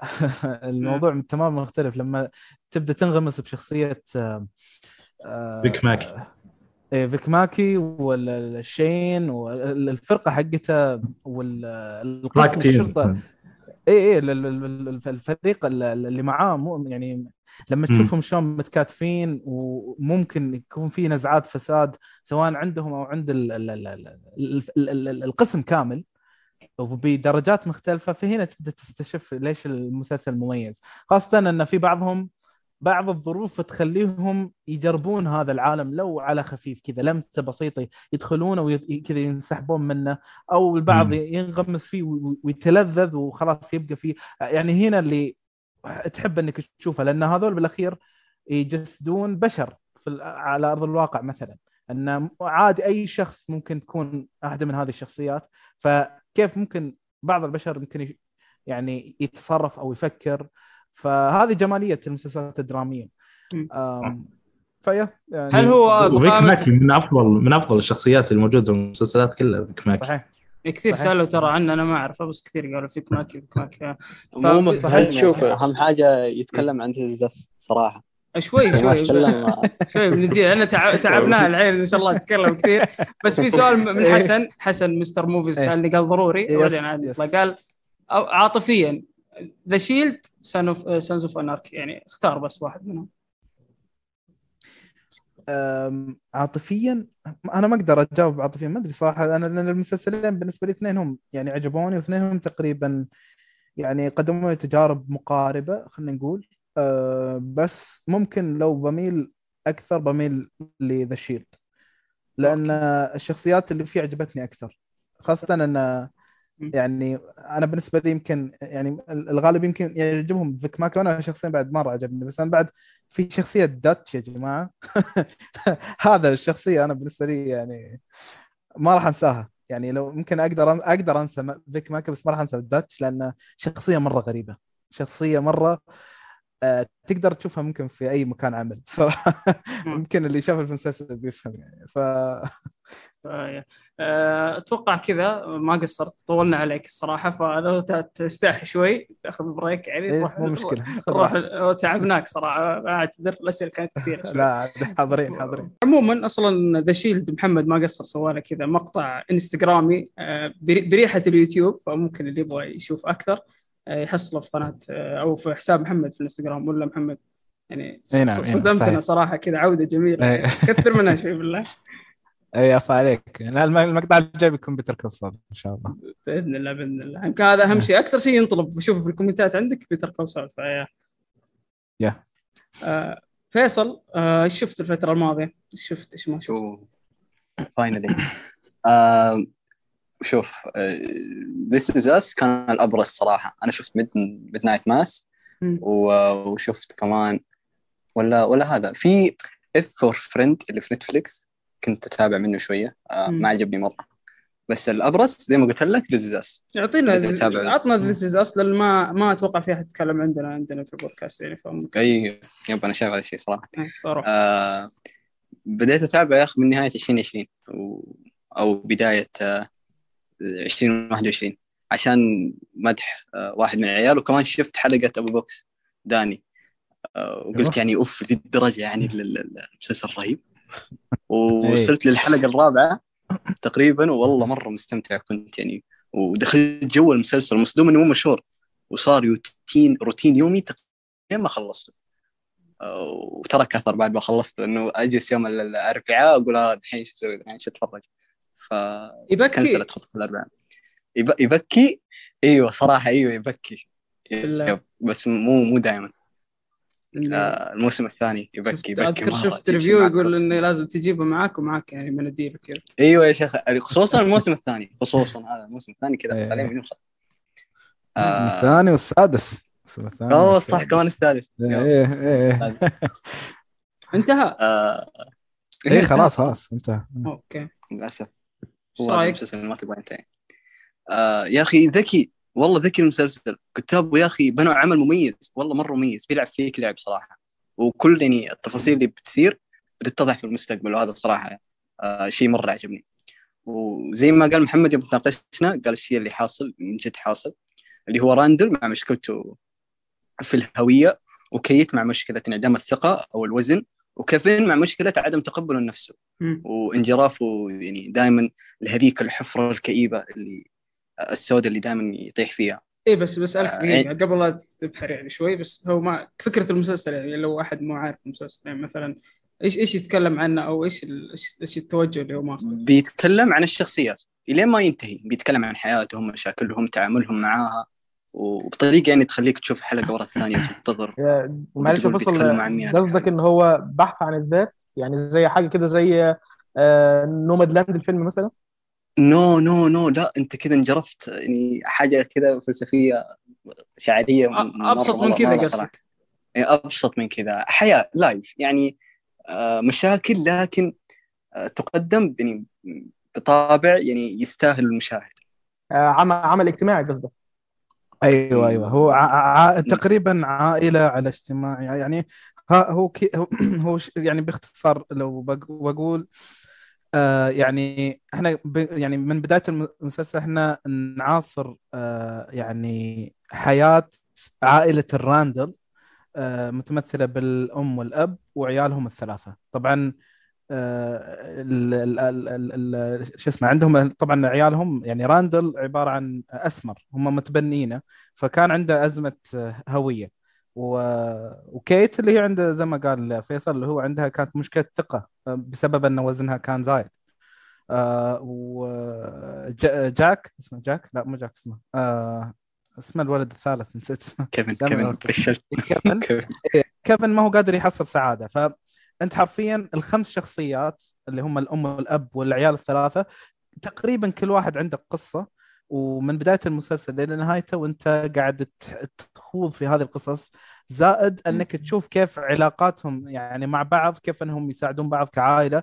آه اللي أكثر شيء عاجبني أصلا إنه ما بينوا ان أوه هذه عائلة مثالية وانهم آه الله عليك. لا أنت من البداية أنت تشوف إن ال- العائلة مليانة عيوب دائما يتهاوشون مع بعض دائما آه، في بينهم انتقادات آه، في بعضهم يحس أنه آه، آراءه صح ولازم تمشي وهكذا. يعني أنت بتمشي مع المسلسل خفيف إلى أبعد حد.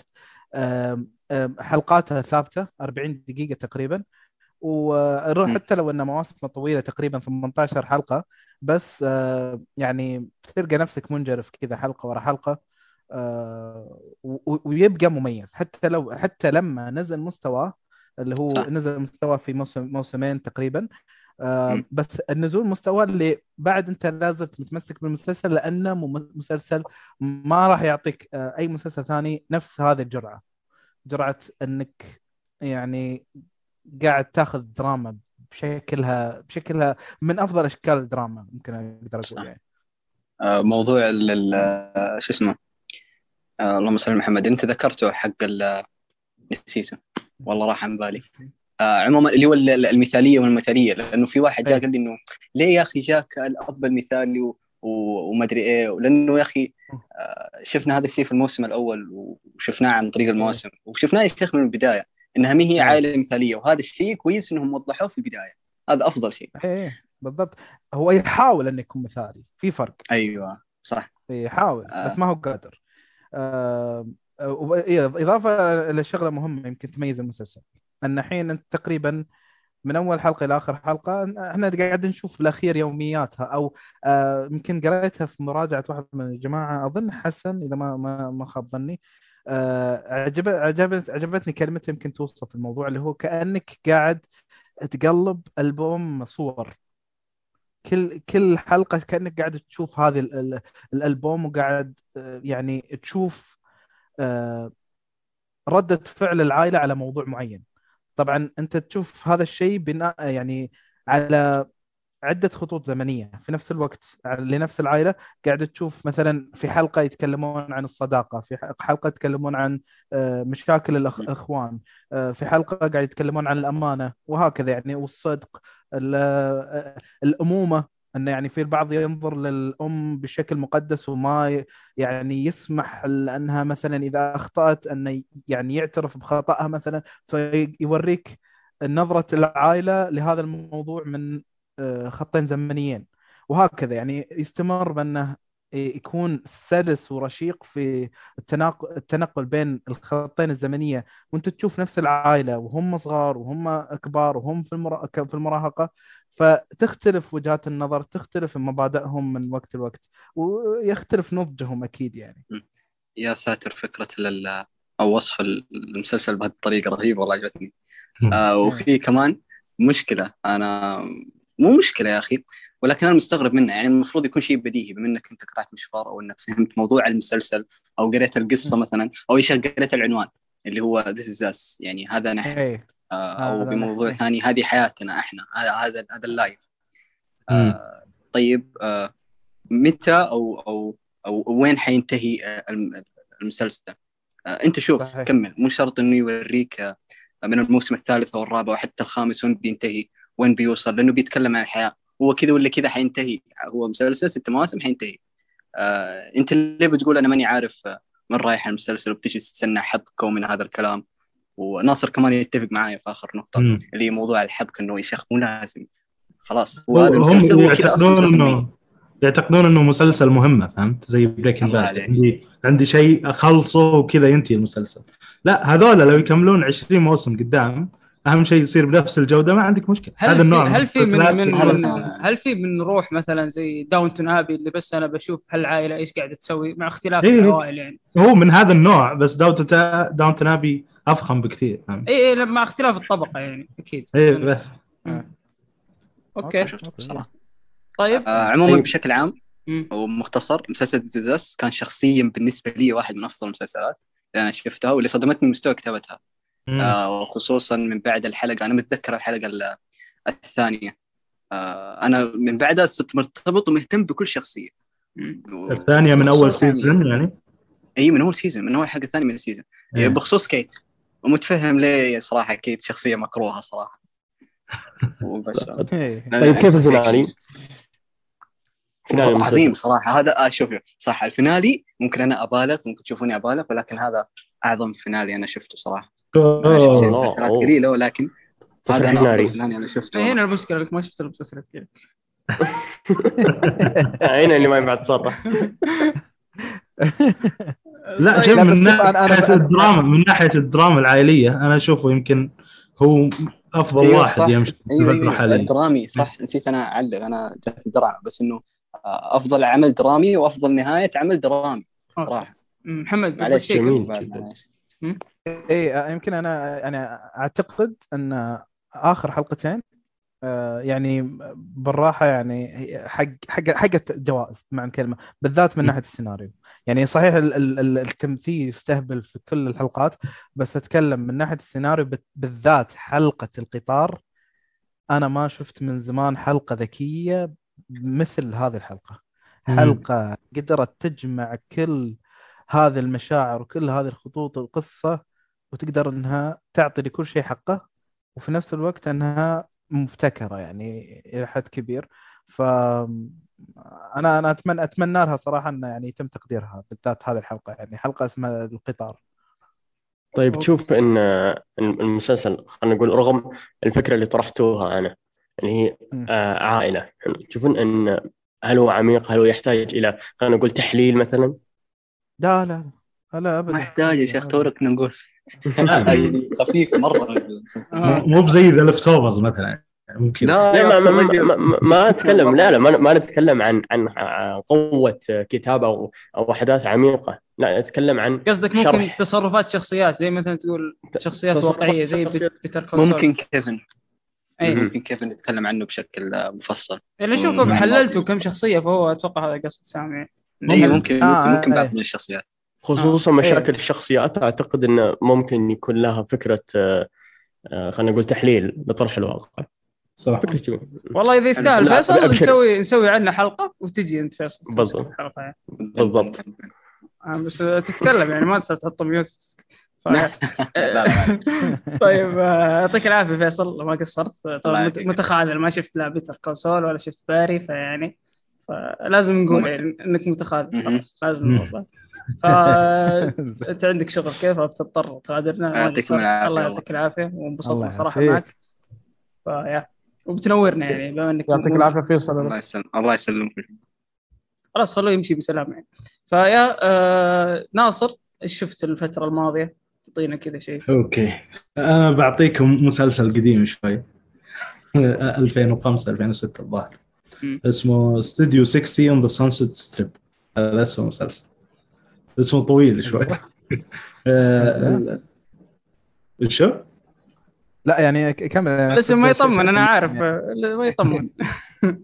آه، المس- المسلسل يتكلم عن آه، دراما الناس تشتغل على برنامج سكتشات اللي ما يعرف إيش معنى برنامج سكتشات شيء زي Saturday Night Live زي كذا بس سكتشات يعني اللي شاف ذا نيوز روم اللي هو دراما عن ناس يشتغلون على الأخبار.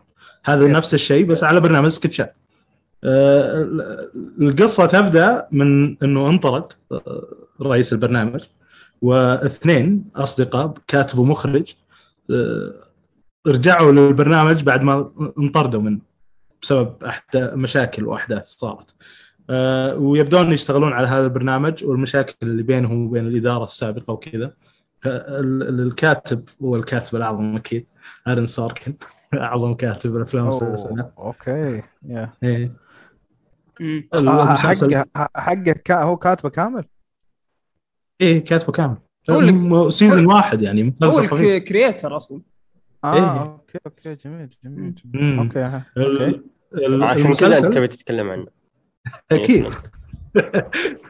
المسلسل المسلسل عن يعني دراما آه، رومانسية وكوميديا. يعني هذه عادة آرون سوركن يسوي توازن ممتاز بين هذه الأشياء. آه، وما في يعني ما ما أشوف مسلسل مثل هذه النوعية فاهم ناس آه، تشتغل إلا عند آرون سوركن. ما أشوف شيء بنفس الجودة. يعني صحيح. يمكن يقوم واحد يجي يقوم Mad Men ولا Suits ولا شيء. أنا أفضل أعمال سوركن كثير على هذه الأشياء. وش رأيك؟ أيوة. طيب في ال- في ال- في العمل يعني في بشكل عام المسلسل؟ إيه؟ 10 على 10 ما في مسلسل عند آرون سوركن أقل لا من لا مو 10 كذا. لا 10. لا. أو too طبعاً، much يا bro. too much صدق. ناصر داخل يتكلم عن المسلسل وهو جايب الطبلة جنبه. على طول. على طول. 10 من من 10 زمان من زمان من زمان. ما من زمان انت لا انت ما سمعت لا، كلام من زمان سوركن. بالبودكاست ما تكلمنا عن ارن سوركن والله طيب، والله يا ناصر يا ناصر هقول لك على حاجة. آ- أرون سوركن بالنسبة لي أنا أنا اتحمست إن أنا أشوف المسلسل بسبب إن أنا عرفت إن هو اللي كاتب المسلسل بالكامل. ف بس. فعلا يعني الراجل ده يعني بيكتب سيناريوهات بشكل مختلف تماما عن أي حد عن أي كاتب سيناريو في هوليوود في له مسلسل دائما ناصر يتكلم عنه The West Wing وعلى كلام. ناصر إنه هو أفضل مسلسل شافه في حياته مع ناصر شايف كمية مسلسلات مهولة. فهذا اللي يشدك يعني إنه يقول هذا أفضل مسلسل شافه. فمحمود إذا تبغى تشوف شيء لأرن سوركن شوف The West Wing إيه بس The West Wing طويل جدا توينك يعني صعبة. اللي صعبة. بيبدأ يبدأ من The Newsroom أحسن افضل مكان كم-. كم موسم كم موسم؟ على فكرة أنت بتجرجرني يا ناصر يعني أنت بدأت معايا بالموسم القصير بعدين ذا ويست وينج وبعدين يبدأ من ذا نيوز أنت هتخليني أشوف كل حاجة الان سوركن الطبلة اللي معاك ما شاء الله طبلة قرب يعني. شوف أنا اتذكر أتذكر مراجعة لمحمد داسري ذا نيوز روم. صحيح. وأتذكر إنه حط واحد من العيوب. معليش محمد بس هذا شيء قهرني الصراحه حطيت واحد من محمد يقول لي بقول لك الطبله يا محمد معاك اصبر محمود. يقول لي قبل الحلقة ناصر يقول أنا قاهرني محمد في شيء في The Newsroom فإن شاء الله تجي فرصة. جت الفرصة تفضل، إيه، قال هو العيب أنت حطيت واحد من العيوب ان المسلسل ذكي بزيادة. اي صحيح. أنا ما أشوف هذا عيب. يعني مو مو- وش ذنبه إلى المتابعين يعني أغبياء. المتابعين أغبياء ولا؟ لا هذا المدافع المدافع. مستميت يعني تفضل محمد. مرة يا رجل. لا شوف يعني هو بك يعني بكل بساطة يمكن آه، ترى مو بس هو يعني أواجه آه، نفس هذه المشكلة معاه. أنا طبعا أحب ارن سيركن يعني أحبه وأحب أفلامه وكل شيء. آه، يمكن نفس هذا الموضوع واجهته مع مسلسل ثاني اللي هو سوت آه. اللي هو أن الشخصيات ما تأخذ نفس حرفيا آه كلامهم وردودهم. لبعض تكون كذا اللي محشورة في حلق بعض مم. وما يعطون آه، بعض يعني فكرة يف- يفكرون كأنهم مو بشر يعني آه. Suits نفس الشيء ك- Suits كلامهم كله قانون وقضايا. وقبل ما يسكت ذاك بدأ يرد وكلامه يعني يقول له القانون ما أدري شنو ذاك. حقه شو له. فهذا بس الجانب تعرف بس يعني مو الشيء اللي يخليك ما تتابع المسلسل بالعكس يعني هو هذه أحد يعني ميزة بس بنفس الوقت يعني فيها جانب يعني ممكن ممكن. ممكن تستثقل المسلسل بسبتها قصدي إيه. إيه. اي اي ممكن شيء زي كذا. بس إنه بالعكس المسلسل روعة روعة جدا. وتنبيه بس The West Wing إذا بت... إذا في أحد يتابعه إنه The West Wing أول أربع مواسم بس كتبها إيرن سوركن. الثلاث مواسم الأخيرة آه، كتبها جوش سينجر اللي هو كاتب Spotlight أوكي. إذا في أحد يعرف والله interesting اي اعرف هذا كاتب Spotlight ما عنده نفس التوازن. ولا عنده نفس سرعة الحوار ولا عنده يعني هجت شوي. عنده نفس مستوى الدراما بس ما عنده رومانسية وكوميديا بنفس المستوى يعني ما هل الفرق. هل قلت الجودة لما راح ارون سوركن من لا ما قلت الجودة بس اختفت الهوية فهمت؟ آه،. يعني الف... لو أنت تعرف سوركن كيف يكتب. لما جاء الموسم الخامس وضح إن ارون سوركن ما صار يكتب بس هذا اللي صار ولا آه، اللي شاف منكم آه، آه، فيلم Spotlight بيعرف إنه جودة الحوار اللي يكتبها آه، جوش سينجر ممتازة جدا جميل جميل جدا. إيه طيب. طبعا Spotlight فيلم جميل طيب آه، تضيفون شيء على استوديو 60 on the Sunset Strip مع الاسم مو عاجبني بس okay. أكيد مش هضيف ما شفتوش. لا أكيد ما ما راح نضيف عشان ما يفصل علينا آه، right right طيب آه، محمود قصدي آه، وش شفت؟ السنة دي يمكن أكثر سنة اتفرجت فيها على مسلسلات. بس عامة. قرب من المايك شوي. آه، الس- السنة دي أكتر سنة شفت فيها مسلسلات آه، بصفة عامة. آه، اتفرجت على مسلسل Waco كبداية. 1883 آه، آه، Moon Knight آه، مسلسل سيء جدا كان اسمه From مسلسل رعب أنصح أي حد ما يتفرجش عليه. طبعا Archive 81 آه، اتفرجت عليه ومسلسل رائع ومسلسل رعب جميل جدا وللاسف مش هيتجدد لموسم تاني. بطولة الممثلة السعودية دينا الشهابي والممثل الموريتاني محمد محمد واتي. ومن إخراج حلقتين المخرجة السعودية هيفاء المنصور متوفر على نتفليكس المشاهدة برضه في برضو آخر شيء اتفرجت عليه كان إلى جانب Better Call Saul شفت مسلسل Moon Knight وشفت آه، مسلسل آه، قصير كان موسم أول من مسلسل اسمه آه، Night Sky على آه، أمازون مم. تقريبا آه، بس هم دول اللي أنا اتفرجت عليهم كلهم يعني أعطينا. حق أمازون إيش رأيك؟ حاجة امازون حلو أجواءه جميلة لكنه سيء في نقاط كتير سيء جدا. يمكن اعتمد على الشعبية بتاعت جي كي سيمونز والممثله اللي معاه نسيت نسيت اسمها للأسف بس اسمها على طول اللي هي تقريبا سيسي سي- سبوسكي أو حاجة زي كده. هي بطلة. فيلم كاري يعني هي واخ- واخدت أوسكار قبل كده. اعتمد على على شعبيتهم وعلى نجوميتهم هما الاثنين مسلسل أجواءه حلوة جدا. يعني عارف أنت لما تبقى قاعد مع ناس شياب كبار في السن كده الأجواء بتاعتهم دي هتلاقيها أجواء لطيفة. لكن هو بيدور على على حاجة كده عاملة زي البوابات النجمية اللي هي بس teleporting بتخليها تنقلك من من دولة لدولة في ثواني. آه، حاجة زي كده زي الثغرات موجودة في آه، كوكب الأرض. تقدر إن أنت تنتقل فيها من من مكان لمكان آه، آه، بشكل سريع. آه، هم الزوجين دول بيكتشفوا آه، غرفة من الغرف دي موجودة عندهم تحت الأرض لكن هي مش بتخليهم ينتقلوا لمكان لدولة تانية جوه كوكب الأرض لا دي بتخليهم ينتقلوا إلى آه، كوكب آخر تاني بعيد عن عن كوكب الأرض. المسلسل آه، سرده بطيء شوية لكن نهايته صادمة. يعني نهايته حلوة جدا. نهايته تحمسك إنك أنت تتفرج على ال- الموسم الثاني وإن كان لا يخلو من آه، من السلبيات والاجنده أكيد أمازون. لا لا لا ما فيش أي أجندة فيه. اطلاقا. آه أنصح بيه. يعني لا هو ولا Halo كان في أجندة. ولا آه Better Call Saul طبعا ما فيهوش أجندة. يمكن الثلاثة دول اللي اتفرجت عليهم ما فيش فيهم أي أجندة. باقي المسلسلات طبعا للأسف يعني آه مليانة مليان أجندات. ولا 1883 في أجندة. أوكي. أوكي. وصح ممكن أتابع يعني مسلسل بس عشان جي كي سيمونز يعني. وجه جاذب الصراحة. بس. معلش هو في المسلسل آه يعني هو وجه جاذب لكنه كان بيمثل تحس إن هو بيمثل بالاسم فقط يعني عارف أنت آه. لما آل باتشينو يطلع في أي فيلم كده وخلاص يعني عشان هو آل باتشينو نفس النظام جي كي سيمونز يعني يعني مش مثلا زي أداؤه في Counterpart يعني Counterpart آه. يمكن آه. أقل بقى شوية من من من أداءاته السابقة برضه من وجهة نظري لكن مم. في المسلسل ده لا أقل بكتير يمكن عامل السن وبلاش. عامل السن واضح جدا ع- طبعا وبلاش تألق فيه لكن هو عامل السن واضح جدا على على جيكي سيمونز في, في, في هذا المسلسل تحديدا. الظاهر مثل في 2020 موسم آخر موسم في مسلسل بولايث آه اللي في أمازون.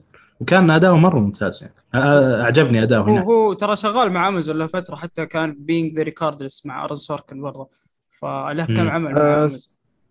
السؤال محمود آه، آه، يعني لو لو خير لو لو مثلا بقول لك اعطني ما بين Outer Range ولا هو آه، مين تختار؟ كنت ناسي Outer Range أختار Outer Range okay. مع إن Outer Range فيه أجندة لكن لكن أختاره السبب إن هو ال- ال- ال- المساحة الكتابية اللي كانت موجودة في الموسم الأول تسمح إن الحبكة تتسع في الموسم الثاني. لكن. المساحة الكتابية اللي موجودة في الموسم الأول من آه، مسلسل Night Sky فيها حلب طويل جدا ثمان حلقات على القصة دي اللي أنا شفتها طويلة جدا للأسف فبرغم من النهاية بقول لك النهاية والأجواء حلوة جدا ولطيفة و- ونهاية صادمة يعني النهاية فعلا أنا اتصدمت يعني المخرج أبهرني بالنهاية بتاعت الموسم ده ومتحمس جدا إن يكون في موسم تاني وأبقى كده أتفرج عليه لكن لا. فعلا لو خيارك ما بين ده وما بين Outer Range وأنت ضامن خش في Outer Range. okay حلو حلو. ما ما حد شاف منكم مسلسلات محمود. لا لا. okay. فمحمود يعني تنصح في Outer Range وبس الثاني ما تنصح فيه صح؟ لا أنصح فيه كأجواء لطيفة لكن ما أنصحش بيه لو أنت تتخيل. لو أنت مثلا وقتك وقت وقتك ضيق وعايز تشوف مسلسل آه، موسم أول فقط يعني آه، هيوقفك عند عند cliffhanger لا خلاص اتفرج على Outer Range Outer Range عفوا. okay. يعني ما راح ينافس على أفضل مسلسل هذا أنا قصدي. لا طبعا أكيد أكيد. لكن هقول لك على على شيء على شيء مهم. أهم حاجة ما حدش فيكم يشوف مسلسل From أهم شيء. مسلسل مين؟ From From. مسلسل الرعب اللي نزل على منصة آه. Epix آه. آه، للأسف يعني سيء سيء بكل ما تحمله الكلمة. من معنى يعني أنت ما تشوف شيء. مسلسلات يوم جيت تشوف مسلسلات تشوف هالنوعية يا محمود. لا أنا أنا ش- أنا شفت شفت اللي, اللي كان معروض. يعني شفت مثلا Moon Knight شفت Halo قلت لك Waco كنت مأجله من ساعة ما نزل. آه، رجعت اتفرجت عليه. لكن في وجهة نظري مسلسل From ده لما نزل فكرته حلوة جدا. يعني تخيل بس أنا أنا بقى تدخل حاجة. تدخل تدخل السيارة بتاعتك في في, في قرية جواها ناس تلاقي نفسك في في في, في متاهة زمكانية. يعني أنت مش عارف تطلع من أنت مش عارف تطلع من المدينة زي كأنك محبوس وفي نفس الوقت أنت مش عارف أنت في أي زمن. انت أنت مش عارف أنت عايش ولا ميت. كأنك الفكرة حلوة الصراحة. تعالى و- وفي الليل بتطلع وحوش بتحاول تأذيك. آه، كل ما عليك إنك أنت تقعد جوه بيتك وتحط تعويذة صغيرة كده. حجره على البيت عشان خاطر الوحوش دي ما تجيلكش. لكن الوحوش دي بتحاول إن هي تتواصل معاك عن طريق إن هي تتشبه بصورة بشر ي- يحاولوا يخبطوا على شباكك. يعني وأنت نايم بالليل كده يخبطوا على الشباك يقول لك آه، يحاولوا يتواصلوا معاك على جدك جدتك. شخص يكون قريب قريب منك عشان تفتح لهم آه، آه،. مدخل جوه البيت وبالتالي يبدأوا يفترسوك. فكرة مرعبة جدا وحلوة جدا. لكن التنفيذ سيء في كل شيء في كل شيء. okay. طيب بسألك أنا بقول لك حاجة. انت الحين في الفترة هذه شفت هالمسلسلين تدري في الفترة هذه إيش قاعد ينعرض في The Offer في Severance لا لا لا لا لا لا لا, لا م- دول شفتهم من اول السنة أنا بكلمك من اول السنة شفت إيه بالظبط يعني آه. أنا أنا مش بتفرج على مسلسلات أصلا يعني آه. لكن السنة دي المسلسلات تفوقت على ال... آه، يعني لا. أنا شفت مثلا أحمد ربك 1880 يعني 1883 اتفرجت عليه اللي هو المسلسل ال- الم- المنفصل من من يلوستون من من من يلوستون بالضبط. عجبني جدا. انبهرت بيه وقلت فيه كلام حلو كتير. إيه تراك تكلمت عنه معانا أتوقع هنا. آه بس بس أنا دايما بشوف المسلسلات بأثر راجعي شوية يعني مش بشوفها معاكم. يعني ممكن بعد المسلسل ينزل ب- ب- ب- بفترة آه، أبدأ أتفرج عليه. يعني ما أنا ما شفتش باري والله ال- غير لما لما محمد مدح باري آه، محمد مدح باري خلاص يعني قررت إن أنا اخد الخطوة إن أنا آه، أتشجع واشوفه ما عندك قصدي الجلادة يعني إنك تشوف ورا بعض يعني اب تو ديت وكذا و- ما فيش وقت. آه، ما فيش. وقت عندي إن أنا أتفرج أصلا زي ما قلت لك يعني كنت ناوي خلاص أختم باري ولولا للأسف الضغط اللي أنا فيه ما قدرتش إن أنا أختم. أوكي. يعطيك العافية. محمد سمعنا شفت أي أي شيء شفته تبغى تشاركنا تجربة أعطينا. شوف آم، أنا طبعا شفت واجد أشياء زي- ما قال آه، يمكن We Own This City عندك The Offer عندك Tokyo Vice Pachinko كل هذه صراحة مسلسلات كانت آه، رائعة. يمكن آه، يمكن أفضل شيء يمكن أتكلم عنه حاليا The Offer مع إنه ما خلص باقي له حلقة واحدة. آه، بس ودي إني يعني أتكلم لأنه فعلا يمكن بالنسبة لي هو أكثر مسلسل ممتع حاليا. أتكلم كمسلسل جديد يعني ما بعيدا عن Barry وبعيدا عن Better Call Saul. أتفق معك آه. كمسلسل جديد إيه. آه طبعا The Offer يعني باختصار إنه يتكلم عن مرحلة صناعة آه فيلم The Godfather بالتحديد الفيلم الأول. ليش؟ لأن آه فيلم The Godfather مر بضغوطات مو طبيعية عشان ينتج. لأن وقت آه، أو مرحلة إنتاج آه، فيلم The Godfather الأول. اولا شركة باراماونت كانت تعاني في ذيك الفترة. فاولا ميزانية كانت مضروبة اللي اللي أعطيت للمنتج اللي هو ال رودي آه ثانيا إن يعني ال- الآراء اللي كانت آه حول ال- الرواية حقت ماريو بوزو اللي هي The Godfather نفسها كانت آه، جدا يعني مسببة غضب كبير بالنسبة للعصابات الإيطالية وأن يعني حتى العصابات كان لهم رأي في الموضوع وكانوا يحاولون يوقفون إنتاج الفيلم وصار في شوشرة مو طبيعية. غير أن ال- الباراماونت حاولوا بشتى الطرق أنهم يوقفون بطريق آه، اللي هو المخرج آه، شو اسمه فرانسيس فورد كوبولا وفي المقابل فرانسيس فورد كوبولا كان جدا إنسان عنيد. وأنا يعني إحنا إذا إذا بنشكر على شيء فهو أكيد إنه كان جدا عنيد آه، بس ما ودك تصير منتج. معاه الصراحه إيه إيه إيه. إيه يعني أنا أنا بس قاعد أقول الأشياء ال- ال- ال- البديهية اللي إحنا نعرفها أصلا. يعني هو واجه مشاكل إنه يبغى ممثلين معينين مع آه، مشاكل بالإنتاج بسبب البجت المنخفض الميزانية المنخفضة قصدي آه، ومشاكل مع ال- العصابات وطبعا مشاكل مع نقابات العمال وما أدري يعني في واجد واجد واجد مشاكل مرت مر فيها الفيلم هذا.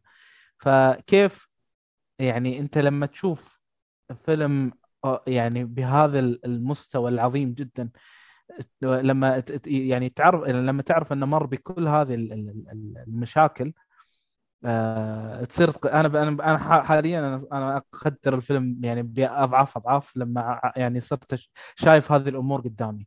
أصلا تقول كيف انتجوه يعني؟ والله مقطع كلام. كيف انتجوه كيف عندك الجرأة مع الظروف هذه المحيطة إنك تنتجه بالضبط بالضبط. آه، شنو أصلا ال- ال- ال- ال- اللي خلى ار رودي يعني المنتج اللي أصلا ما عنده خبرة كبيرة مثلا وقتها إنه يتمسك بهالمشروع.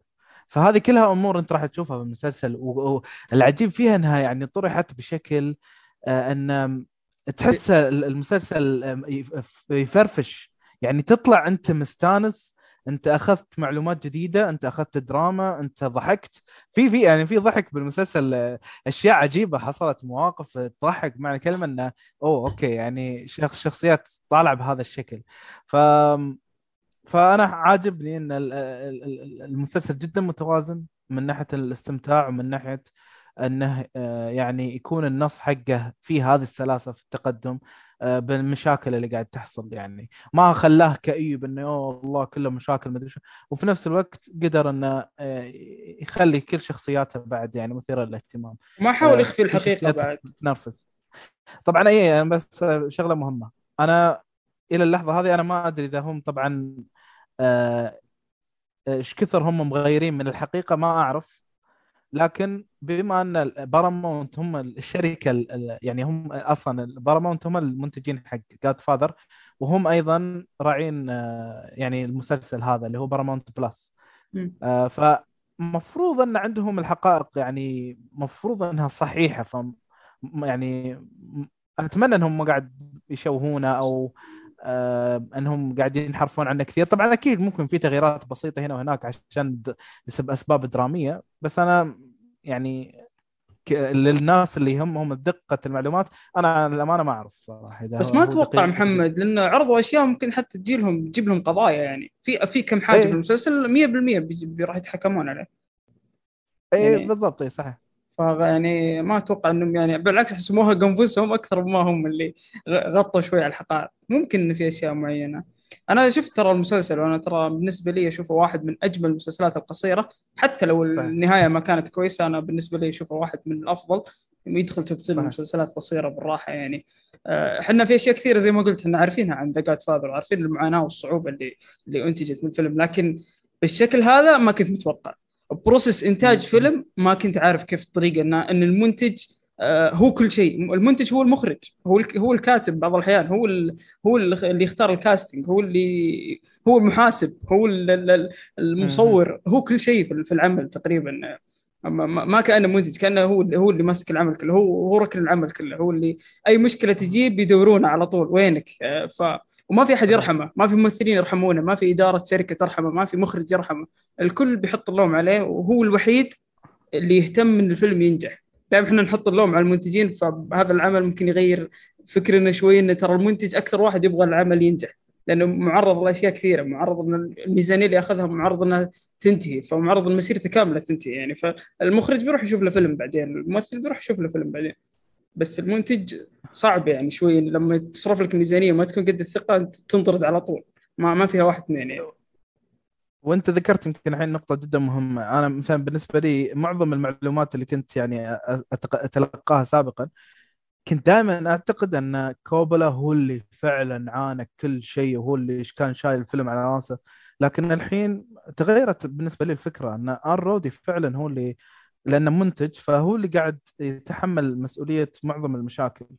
آه وصراحة أنا يعني يعني مايلز تيلر يعني كل ماله وقاعد أقدر هذا الممثل. يعني من أيام مو بلاش آه وشلون يعني يقدر يعبر كثير وهو أصلا وجهه شوي يعني يعتبر إنه وجهه آه شوي جامد بس مع هذا الآدمي يعرف يعبر عن مشاعره آه يعني بأقل خلينا نقول يعني بأقل شيء ممكن يعني يطلع قدامك.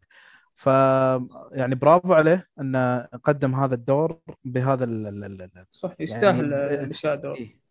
تمثيله رهيب مرة. حتى الممثلة الثانية اللي كانت تيد لاس والله ما أعرف اسمها بدأت تطلع كثير يعني. آه، كويسة اللي هي السكرتيرة. يعني جيدة يعني. إيه صحيح صحيح. فيها حاجة في ال- في المسلسل فرانسيس كوبولا في ما ودي أحرق بس صراحة اللي ادى دور الباتشينو كان يعني آه، هذا مين يا أخي؟ هذا الباتشينو؟ لا تستهبلون. هذا تقنية آه. جديدة ولا إيش يعني؟ ما أدري الصراحة. تحس فعلا هو. okay أنت دام- دامك جبت طاري فانا يمكن عندي هذه أنا بالنسبة لي يمكن هي تعتبر بالنسبة لي نقطة تحفظ شوي. ده. أنا ما أدري هل أنت شفت أي لقاءات سابقة حق الباتشينو؟ لا للأمانة لا إي أنا أنا احس شفت. أنا إي، حلبت يعني- لقاءات للأسف أنت ما شفت The Offer طيب؟ آه شفت آه أول حلقتين بس يعني سحبت كان فترة اختبارات وضغط يعني ما لحقت. تشوف آه. اللي قلنا فحرقنا إيه. بس okay يلا مم. لا عادي عادي دام فيها الباتشينو خذ راحتك محمد. تسلم إي لا شوف يعني أنا مثلا الممثل اللي جايبينه على أساس إنه الباتشينو أحس إنه قاعد يقلد مايكل كورليوني وليس قاعد آه، يجسد الباتشينو يعني هذا اللي شعرت فيه آه، حسيت انه حتى طريقته في ال- إنه كيف قاعد يطعج فمه آه، كذا تحركات راسه حسيت انه أنا قاعد أشوف مايكل كورليوني وليس. الباتشينو. مو. بال- اي ما أدري فكان هذا يمكن شوي عندي تحفظ على ال- النقطة هذه بس بالمجمل يعني اختياراتهم حق الممثلين رائعة جدا. صراحة هو هدية لكل شخص شاف The Godfather بتلقى أشياء رهيبة صحيح. جدا جدا يعني. يمكن تكون بتناقز بالفرحة بتشوف أشياء مرة مرة رهيبة. بتشوف اختيارات yes. الأماكن التصوير ال locations بتشوف أشياء مرة رهيبة. بس هو ترى تمحور حول الفيلم الأول. يعني ما يحتاج إنك تعيد الثلاثية. ممكن تعيد الفيلم الأول وتدخل على طول. إذا ودك يعني مع إنه مو. مو مو بشرط بعد. بس أكثر وصف أقدر أقول هذه من رحم المعاناة تصنع التحف يا أخي ما ما تقدر تجيب صحيح. عمل صحيح. فني زي كذا اي ما تقدر تجيب عمل فني زي كذا بدون ما تشوف الصعوبات اللي وراها لأنه دايم يكون في عائق سواء واحد من الإدارة معك أو من اللي يشتغلون معك أو واحد غيور من نجاحك ما يبغى يخليك تكمل أو واحد م. ممكن أو أزمة مالية أو أي شيء فطبيعي إن تجيك ال- الظروف هذه فبرافو عليهم أصلا الرواية نفسها يعني قبل انت انت لما أنا منتجة باخذ الرواية هذه الرواية نفسها مكروهة من المافيا. اجتماعات ليل نهار وسوالف. فكيف انت تحط يدك في الموضوع؟ ترى الحالة أصلا إنك تتجرأ إنك تنتج شيء عن الرواية نفسها ترى شيء آه، مخيف يعني الامانه شيء شيء مرة مخيف. فيا. شيء خطير أساسا. شيء خطير خصوصا على كوبولا يعني ك... كبداياته وقتها. ترى يعني يعتبر أعتقد بداياته اذا ما خاب ظني. كان شيء كان شيء خطير أساسا. واللي سواه يمكن من اللي قريته حتى من شفت زي ما قلت لك من الحلقات اللي شفتها آه، أنا جالس أستمتع بالعمل على على مهلي في ال- خلينا نقول أختار الوقت المناسب عشان أشوف الحلقات فيه لأن لا راح واحد أستمتع. آه، من أفضل أعمال السنة ذي. عموما آه،. أتوقع اعطينا حقه ومنتظرين والله الحلقة الأخيرة بفارغ الصبر. آه. يبي لك كلام أساسا يعني المسلسل آه، محمد شفت شيء ثاني غير The Offer لو حاب يعني شوف يمكن عندي We Own This City ممكن كذا أشقر عليه على الخفيف. نعم. آه، طبعا We Own This City هو آه، من آه، يعني ال creator حقه يعتبر ديفيد سايمون اللي هو نفسه اللي كتب The Wire أو من صناع مسلسل The Wire يعني مو ما كتب لحاله. بس بشكل عام هذا يعتبر أشبه مسلسل قصير بس ما أدري إذا بيتجدد لاحقا لأن هذه الحركة مؤخرا قام يسوونها HBO اللي هو فجأة مسلسل قصير بس يجددونه آه، عموما آم، المسلسل يتكلم عن الفساد مرة مرة أخرى في بالتيمور يعني هو already جاب الطاري هذا في The Wire بس الحين جابه بشكل آخر بحيث أنه قاعد يتكلم عن آه، مجموعة من يعني الشرطة أو من ال آه، شو يسمونهم؟ اي من الشرطة إيه. تقريبا يعني آه، مجموعة من ال- الموظفين اللي آه، أثر عليهم آه، فساد آه، اللي اللي موجود بحيث إنه صاير الفساد آه، يتفشى بطريقة غريبة أصلا في ال- القسم آه، هذول ال- اللي في الشرطة مثلا تلقاهم آه، يعني يعني يلق- يلقون أو يزرعون آه، أدلة غير مو- يعني غير صحيحة بس عشان مثلا يتهمون بعض الأشخاص أو إنهم. يسرقون من بعض الأشخاص آه، فأنت من أول حلقة وانت تشوف التحقيق القائم على هذول الأشخاص بناء على الشكاوي اللي قاعد تجي من ال من ال- من الشعب بشكل عام أو من اللي موجودين في بالتيمور. آه، المسلسل أول حلقتين للأمانة جدا طبيعي. لو قلت لك إن أنت س... لو قلت لي إنك انسحبت عن مشاهدته. وهذا يرجع لسبب مهم أن طريقة السرد تلخبط بشكل جدا كبير.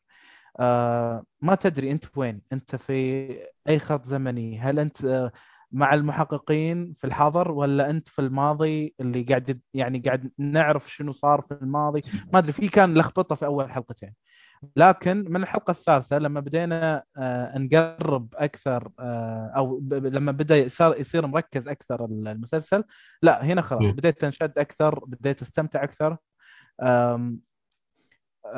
يعني حتى عندك مثلا آه، آه، أكبر متعة ممكن تشوفها في المسلسل طبعا أداء جون برنثال. يا أخي هذا ال- ال- ال- يعني الممثل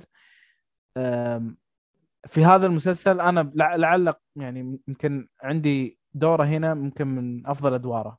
صحيح دوره في Punisher جميل وكذا بس هنا لأن تعرف إنه هو إنسان فاسد من أول لحظة هو يعني هم يوضحون لك هذا الشيء من أول لحظة.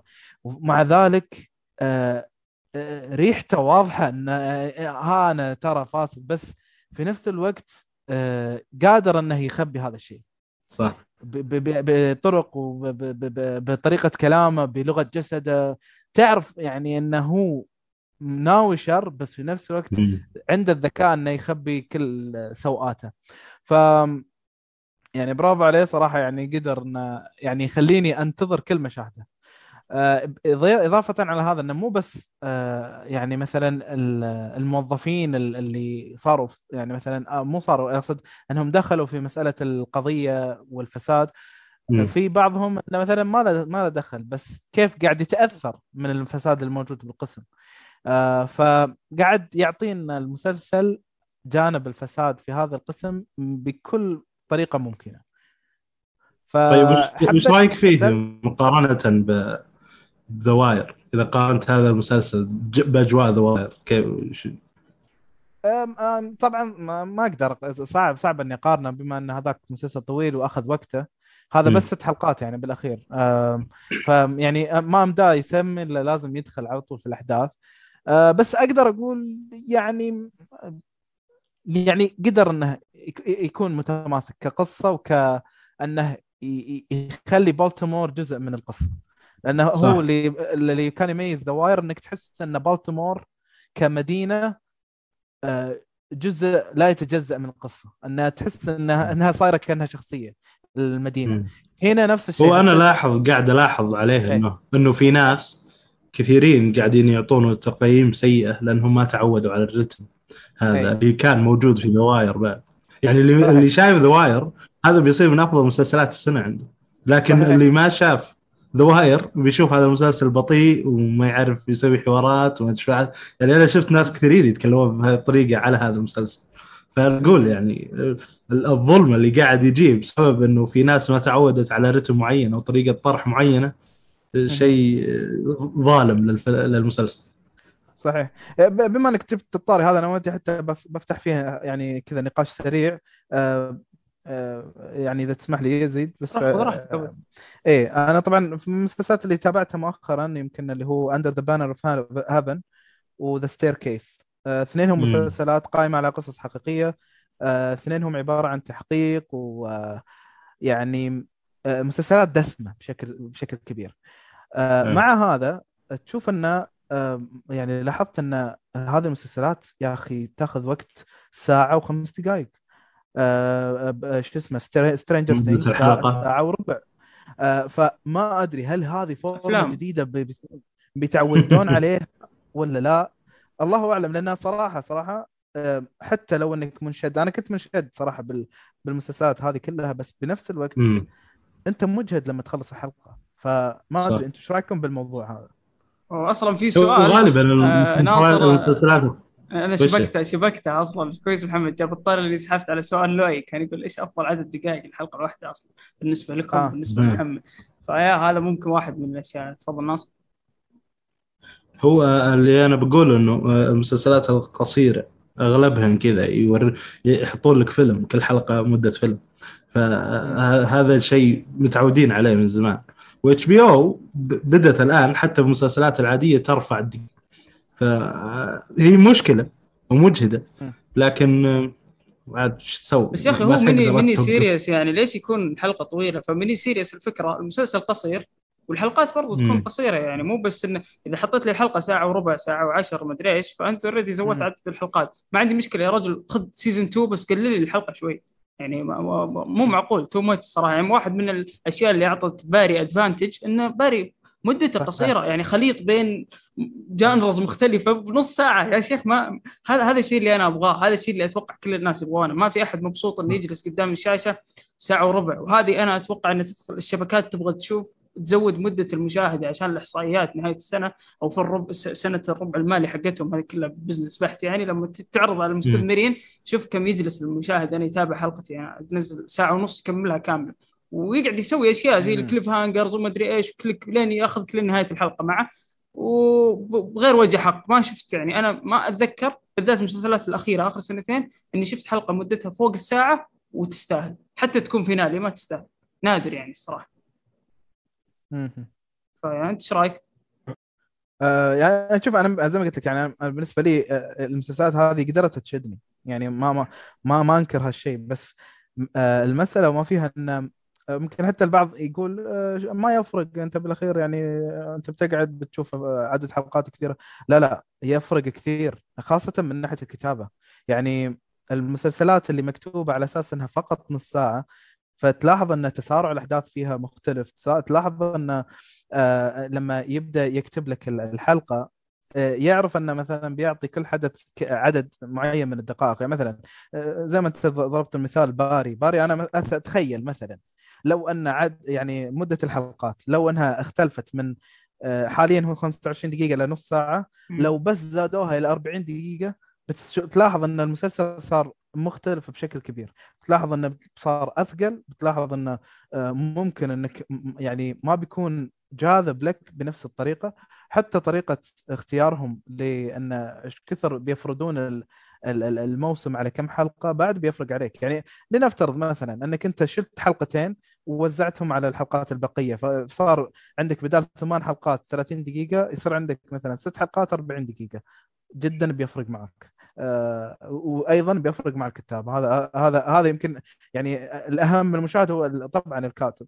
ف فصراحة ما أدري صراحة أتمنى أتمنى إن هذا ما يكون توجه ويصير يعتمد يعني يعني زي ذكرت كذا مد مدة مطاردة مثلا في واحدة من حلقات إيه. باري كان فيها مطاردة كانت صحيح. رهيبة رهيبة جدا يعني ال sequence مرة ممتازة والأكشن والمطاردة مرة يعني. تشد خ... مثلا خمس دقائق لو الحلقة مثلا 45 دقيقة 50 دقيقة 100% راح يجيك شارع أكشن. زيادة وراح يجيك مشهدين أكشن صحيح. زيادة وراح يعني يطول المشهد وراح تشوف ضعف يعني لأن التركيز صار أكثر فراح تشوف ضعف في المشهد يعني. راح تشوف أخطاء يعني.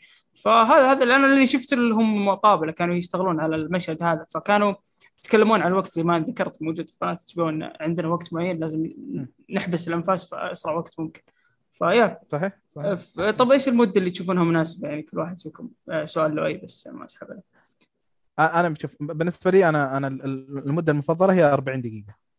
يعني هذا اللي خلاني مثلا This Is Us أشوفه وأنا مغمض يعني و يعني انتهى وأنا أبغى يعني أدور لمسلسل يكون بنفس ال يعني بنفس هذا ال- المدة.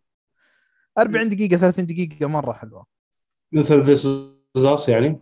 إيه. اي This Is Us باري هل هذه اوقاتهم مرة جميلة يعني؟ ناصر. باري 20 دقيقة مميز. لا. لا يزود لا يزود عن 50 آه، من من 50 وتحت كله مناسب شايف The West Wing أتوقع تشوف خمس ساعات لو خمس ساعات ما عندك مشكلة. لا هين The West Wing عادي. ما- يعني أنا ما أشوف فيه ثقل أبد يعني فهمت؟ أق- أقدر أشوف 20 حلقة ورا بعض عادي سام؟ آه، ممكن أعلى شيء 50 يعني دقيقة عموما. إني المفضلة بالنسبة لي 40 لكن أعلى شيء ممكن يوصله 50 هو أساسا الفكرة هذه ترى من أعتقد من الانتاج أكثر شيء. مم. فكرة إنك تسوي ثمان حلقات مدة الحلقة ساعة وربع نفس أو ساعة وثلث نفس Stranger Things غير إنك تسوي ثمان حلقات مدة الحلقات 20 دقيقة 27 دقيقة نص ساعة أصلا هذه مشكلة أغلب المسلسلات يعني السالفة كلها ما لها عد- ما لها علاقة بأمور فنية كلها أمور إدارية. فاي تعرف إن بعدين أصلا قيمة العمل بالنسبة لك تبدأ تقل لما تعرف إنه والله أوف صار موسم ثالث أوف المخرج طلب كذا؟ لا والله المنتج يقول أنا بجيب مخرج ثاني عادي إذا هذا ما يبغى أجيب واحد غير يخرج الحلقات يعني ما وقفت عليه. فصايرين زي كذا إدارات زي الابل تي في وأمازون والشبكات حتى عادي. عادي عادي لو يحلى بالقصة يحلى بالأحداث نفس أنا أقول كثير أعمال يمكن في التاريخ انحلبت. وتضررت من الحلب بسبب الإنتاج أكثر شيء. الإنتاج أعتقد أنه هو الأساس دائما صراحة. واحد من الأعمال آه، تكلم عنها محمد قبل فترة The Wheel of Time الرتم يعني مضروب حرفيا ما تدري إيش يبغى رتم الحلقات مرة سريع واضح إن واضح إنك كاره المسلسل. اي أول حلقتين تحسها finale عرفت؟ بعدين الحلقة الثالثة لا والله هذا ال pilot إيش السالفه يا عيال؟ ف والله الف... والله finale Foundation والله. Foundation أصلا finale من أول ربع ساعة أنا قفلته رجل من أول ربع ساعة كانها قرن وهي ربع ساعة لا إلا إيه، صح. آه، محمود ما أدري موجود عشان مدة الحلقات ولا؟ أه، أحب الاطناب في ال- في الكلام يعني أحب ال- الحلقة تكون ساعة ما عنديش مشكلة لو أتفرج على ساعة بس لو مسلسل درامي يعني. لكن لو مسلسل خفيف كده زي مثلا مدة حلقات اعمال مارفل اللي هي بتكون ما بين آه، نص ساعة ل 40 دقيقة على حسب ال- الف- ال- الفئة اللي بيدور فيها أحداث المسلسل بيتم قياس الحلقة بالنسبة لي يعني. يعني لو مسلسل زي باري اللي هو آه، dark comedy آه، نص ساعة كويسة عليه جدا. آه، زي ما قال محمد برضه اتفضل وقال إن هو لو زاد 10 دقائق زيادة آه، الريتم هيختلف بالنسبة عند الناس. آه، مسلسل اللي كان مفاجأة بصراحة اللي كان مفاجأة Stranger Things إن أنا أشوف حلقة كاملة ساعة ونص آه، بحس ان حسيت إن أنا مش ده مش ده مش دي المدة اللي, اللي اللي أنا أقدر أتفرج فيها على عمل زي ده يعني عمل زي ده خفيف يستحق. إن هو يكون مدته أقل من كده. طيب آه قبل لا ننتقل في مسلسل الحلقة باري أبغى أسمع رأي محمد عن داونتون ابي شوي بس يعني عن خاطري بس آه، يعني أيوه أنت شفت موسم أتوقع أي الموسم الأول شفته.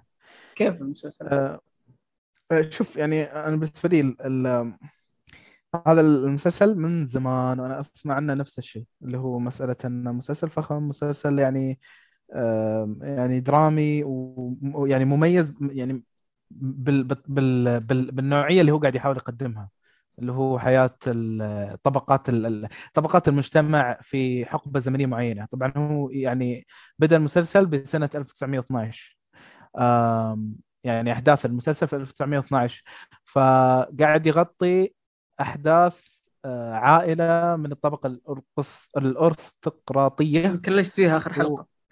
إيه، نفسي.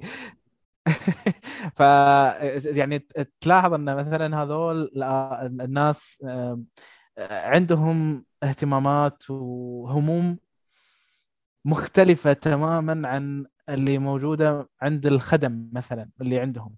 هذول الخدم اللي حتى أكثر منهم في في في المنزل في نزل داونتون هذه. آه، ممكن هم خست خست سبع أشخاص. ما شاء الله الخدم كانوا درزن. ومع هذا يعني الفروق بينهم شاسعة من ناحية الهموم من ناحية الأفكار من ناحية الأحلام. آه، فهذا اللي أنا حبيته. ويعني المسلسل قادر أنه يركز آه، بناء على البنات الثلاثة بنات ال- ال- العائلة الثلاثة. فكل بنت منهم آه، عندها اهتمامات مختلفة. البنت الكبيرة آه، رغم أنها عندها يعني توجهات معينة ولكن آه، مع ذلك عندها اللي يسمونها ال family duties اللي هو إنها مضطرة إنها مثلا تتزوج. عشان تحافظ على إرث وورث العائلة. آه، مضطره إنها والله ترتبط فلان وعلنتان عشان تكون واجهة معينة. آه، البنت اللي في النص آه، تحس إنها شوي منسية فتنافس شوي ال- ال- الأخت الكبيرة. الأخت الصغيرة لا والله عندها توجهات اجتماعية وسياسية مختلفة وتحب إنها تكون مناضلة و فكل واحدة مخ... باختلافاتها هذه تقدر تلاحظ شلون يعني هي قاعد تعامل يعني أو بسبب شخصيتها هذه كيف تعامل الخدم. وهذه بعد يعني طبقة أخرى. أن أنت قصص الخدم جميلة جدا. يعني في ال- ال- الخادمة اللي تبحث عن فرص خارج ال- النزل هذا. رغم أن النزل يعني مو مقصرين يعني يعني معطينهم سكن ومعطينهم فرص زينة وما أدري عاد عن بس اللي بس يعني يناقشون موضوع ال- الهوية كيف إني أنا مثلا أشتغل خادمة ليش أنا ما عندي أسوي شيء أفضل؟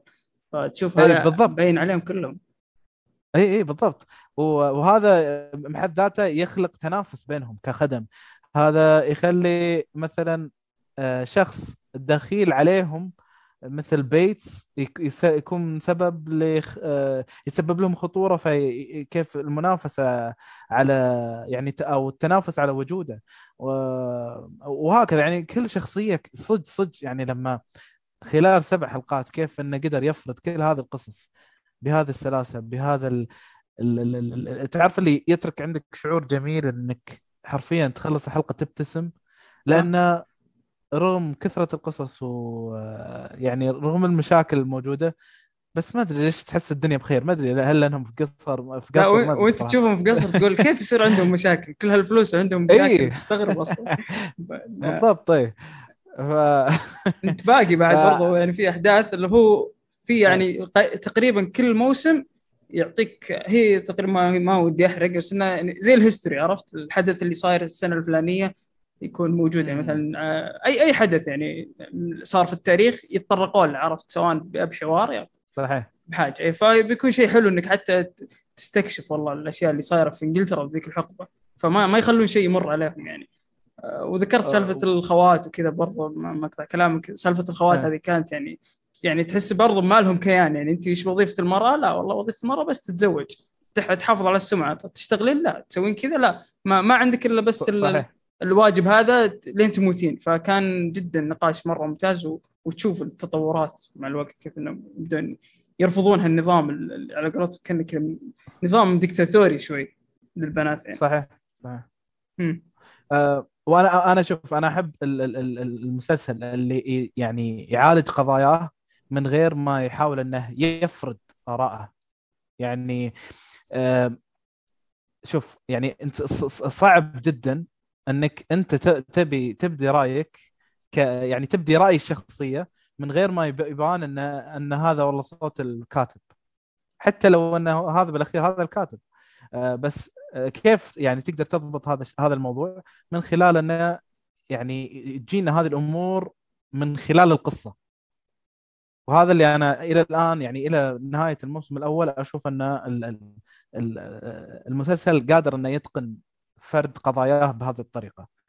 الاوبننج بعد الموسيقى في الحلقة مع أنه واحدة تتكرر. من البداية للنهايه والنص صحيح، ما يمنع. منها يعني آه كأني بحطها موسيقى حلقة شوف تفاهم تناقش مع آه الله يعطيك طيب، العافية طيب. محمد ما قصرت صراحة. كل كل ما أقول ها يلا انتقل لا والله ودي أسمعك تتكلم والله ما أمل يعني صراحة أحط يدي على خدي واجلس أسمع يعني فالله يعطيك العافية ما تقصر آه نروح الباري.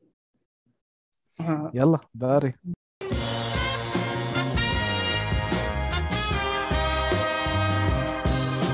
وسام ما هو باري؟ أنت اللي خلتنا نتابع ترى. طيب إي المسلسل هذا غالي علي خصوصا في سياق البودكاست وانت تدري ليش. آه. آه، مسلسل باري هو مسلسل كوميدي سوداء. آه، وهذا الموسم الثالث له. رجع بشكل متميز كالعادة. طبعا المسلسل يتكلم عن جندي سابق يعمل كقاتل مأجور يصير له موقف يتغير حياته يصير الظرف اللي إحنا راح نشوفه في الحلقة الأولى بإذن الله فنشوفه آه، يصير عنده طموح طموح التمثيل يعتبر. حاجة جديدة بالنسبة له في الموسم الأول. حاليا إحنا راح نكمل الأحداث مع الموسم الثالث. آه، الموسم الثالث شفنا فيه تغير مفاجئ. بس يعني قبل لا نتكلم حاب انوه إن المسلسل راح نتكلم عنه بفقرتين فقرة حرق وفقرة بدون حرق. راح نبدأ طبعا في بدون حرق من إيجابيات وسلبيات ومميزات وغيرها. آه، بالنسبة لي مسلسل موسم كان ممتاز له جوانب كثير.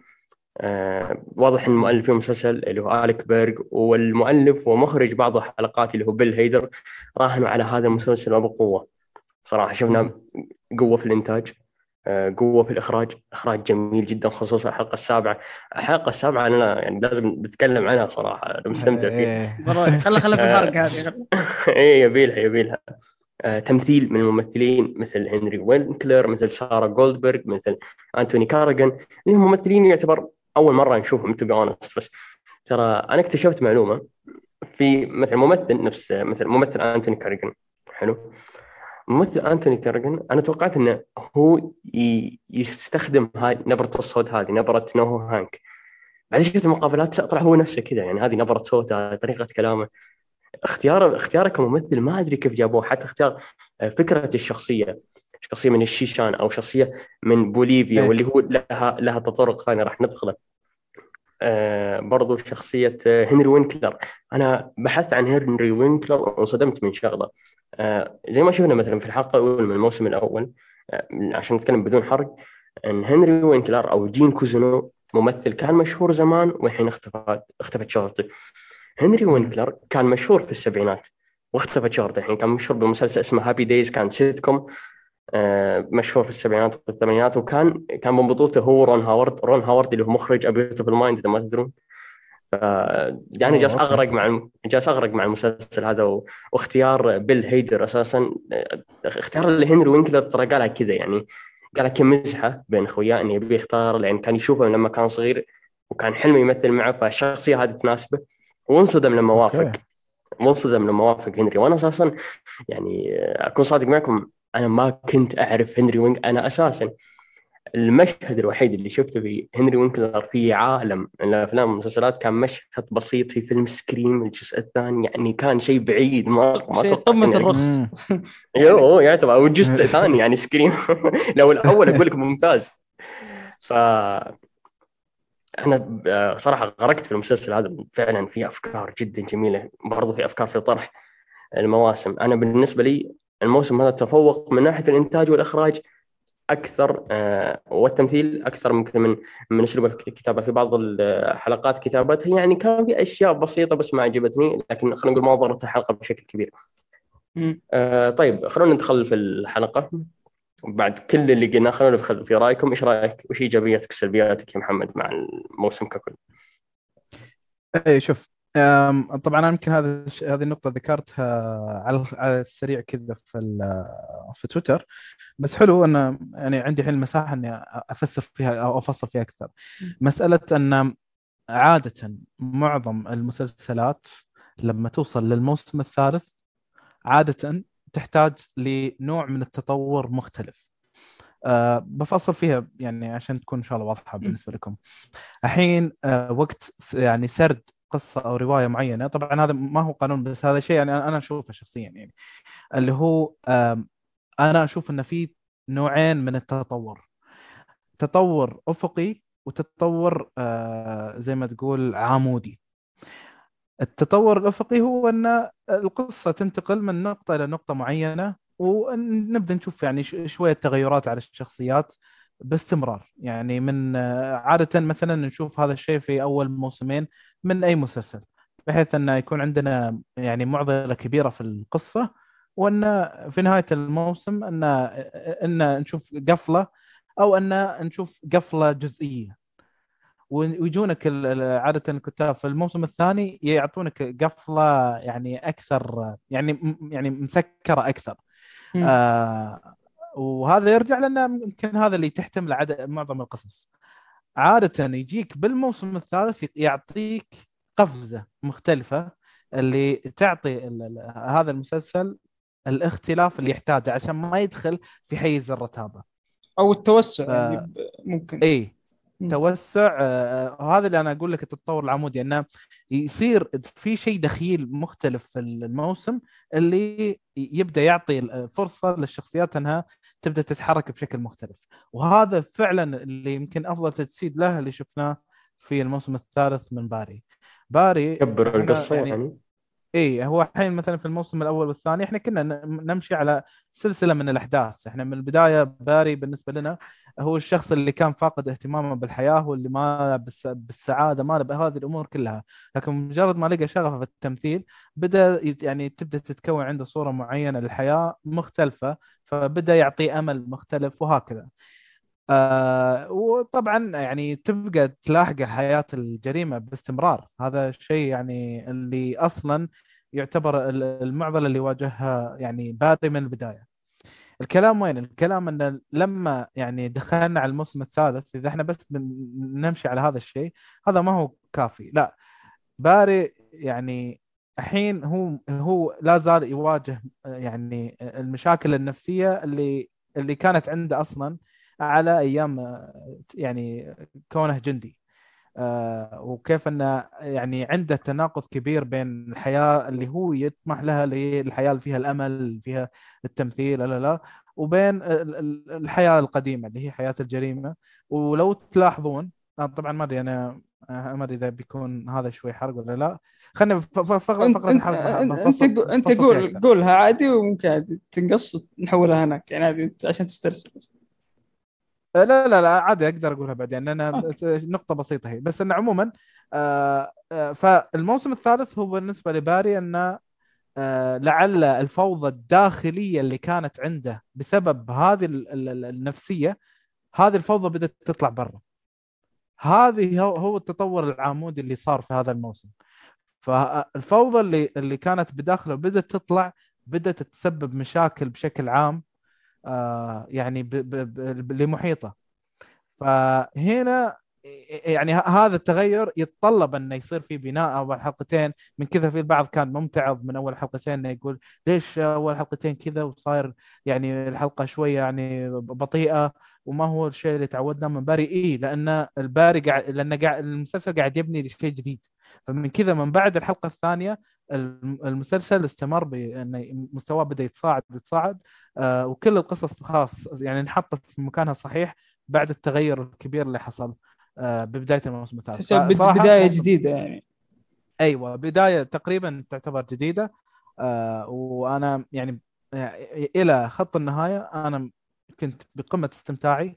آه كيف إنك تكون يعني التون حقك يكون مظلم أكثر.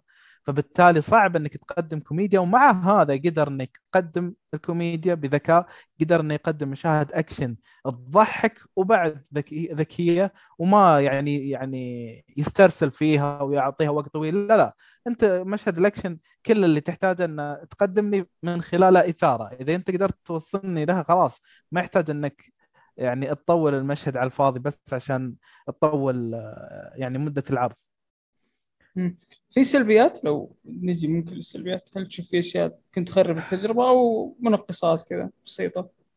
أنا طبعا أكيد يعني أكيد أكبر سلبية يعني للأسف يعني كثرة ال- ال- المشاهد ال- ال- اللي هي مشاهد الشذوذ أنا يعني الأجندة يعني دائما دائما تنخر في أي عمل يعني تقلل من قيمته خاصة إذا صارت تستند عليه. فهنا يعني في الموسم هذا شلون يعني شخصية هانك آه يعني صحيح إنه كان يبين بوادر ومايع من أول ما أدري وشو بس يعني في هذا الموسم يعني تفلت وخلاص صح. يعني صار الأمر واضح إي ف- مزعج جدا أنا في 2022 طبيعي. 2000 2024 بتصير إجباري يعني إجباري على مسلسل أساس كل انه already صار إيه، صار إجبارية أصلاً. حالياً. أنا ترى نوهو هانك وسالفة شذوذة.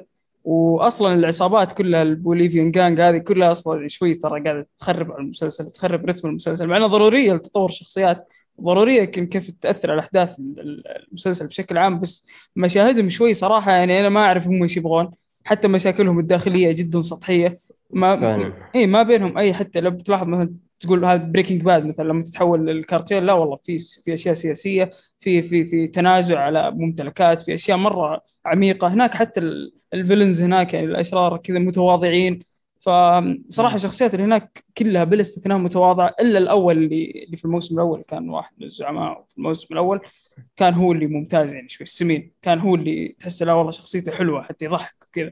بس الباقيين إيه. صراحة لما يجي عليهم المشاهد والله اليوم في مشهد واحد من الحلقات يعني مشهد العصابات سويت skip شوي يعني يمكن أبو ثلاث أربع دقائق يعني وكامل المشاهد السخيفة الصراحة من الحلقة حلوة يعني الحلقة الأخيرة بس المشهد. نفسه شوي ما منه فائدة ما يضيف من ثلاث مواسم الآن ما يضيف شيء للقصة إلا أنه يعلمنا أوه أن هم المدخل الباري إذا بيرجع الطريق الفساد أو الطريق اللي هو ماشي الطريق غلط. يعني هذا هذا الشيء الوحيد. إذا في مبرر أنهم يرجعون باري للشيء هذا فهو عن طريقهم غير كذا ما ما ما منهم أي فائده في المسلسل. هذا اللي أنا أشوفه على الأقل.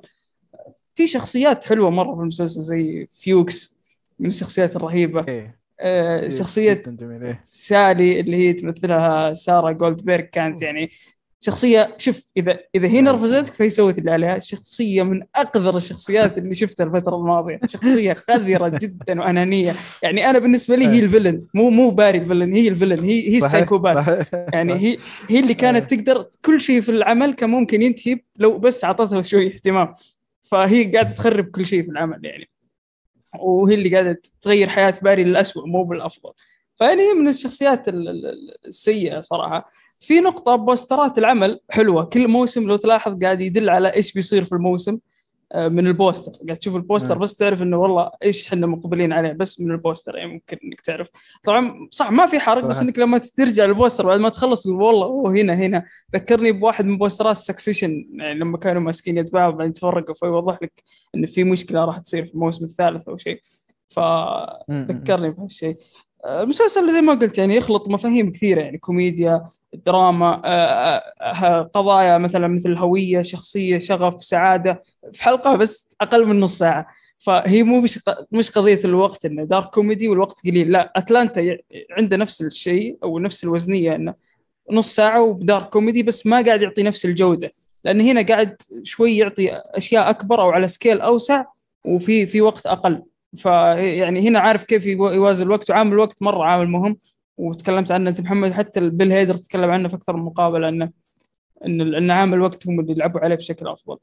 أه بس والله أنا ما عندي صراحة أي إضافة في فقرة ال- ال- ال- اللي هو بدون حرق ممكن تبغون ننتقل للحرق ونتكلم مع آه، نعم. آه، قبل قبل ما ننتقل مم. بس آه، ما. أدري محمود معنا الحين ولا محمود ما شافه محمود. معنا بس ما شاف باري للأسف يعني كمل بس الموسم الأول شرد قال لأن يتفقون. لأن أنا كان بس كان كان ودي إني بس أسمع اللقاء الرايه بأول أربع حلقات لأن أنا شفت إنه كان معجب بال- بانطلاقه المسلسل وش يعني شيء يعتبر يعني مت- متوقع الصراحة لأن فعلا أول حلقة لما تعيدها تشوف إيش كثر آه، يعني تعرف وين مستوى كتابة المسلسل كيف إنه في 30 دقيقة قدر إنه يحط كل شيء في مكانه وهذا اللي يعني بالنسبة لي يفرق بين الكاتب ال- ال- يعني ال- الممتاز واللي يعني جيد خلينا نقول مم. فهو العمل صراحة يشد يعني لو تتابع أول أول الحلقات راح يشدك يعني فمحمود شفت أول أربع حلقات صح؟ أو اي خمسة طبعا اول بحلقات أيوه أنا ما ما؟ رضيتش أشترك معاكم في نقاش بالي عشان خاطر ما لأن أكيد غصب عنكم بسبب حبكم وشغفكم على المسلسل ده ممكن حد يقول حاجة كده ولا كده تحرق عليا بقى الأحداث بدون إيه. يقصد يعني. فحبيت إن أنا أتجنب التواجد في في الكلام معنا آه، بالنسبة لاول أربع حلقات يعني افتتاحية المسلسل أنا اتكلمت قلت على تويتر إن هو واحد من من أفضل افتتاحيات من أفضل افتتاحيات المسلسلات الموجودة آه، في آه، show اللي اتفرجت عليها يعني. أنا بالنسبة لي. الدمج ما بين شخصية قاتل مأجور وما بين ال- ال dark comedy وما بين الإسقاطات السياسية. الم... ال... آه، على المتلازمة اللي, مش مش متذكر اسمها هي باركنسون ولا ولا لأ؟ أو PTSD اللي هي اضطراب PTSD الكرب. بالضبط. اللي هي نفس المتلازمة اللي كانت موجودة عند ترافيس بيكل. ترافيس في بيكل Tax- آه، Driver. Tax- Taxi Driver.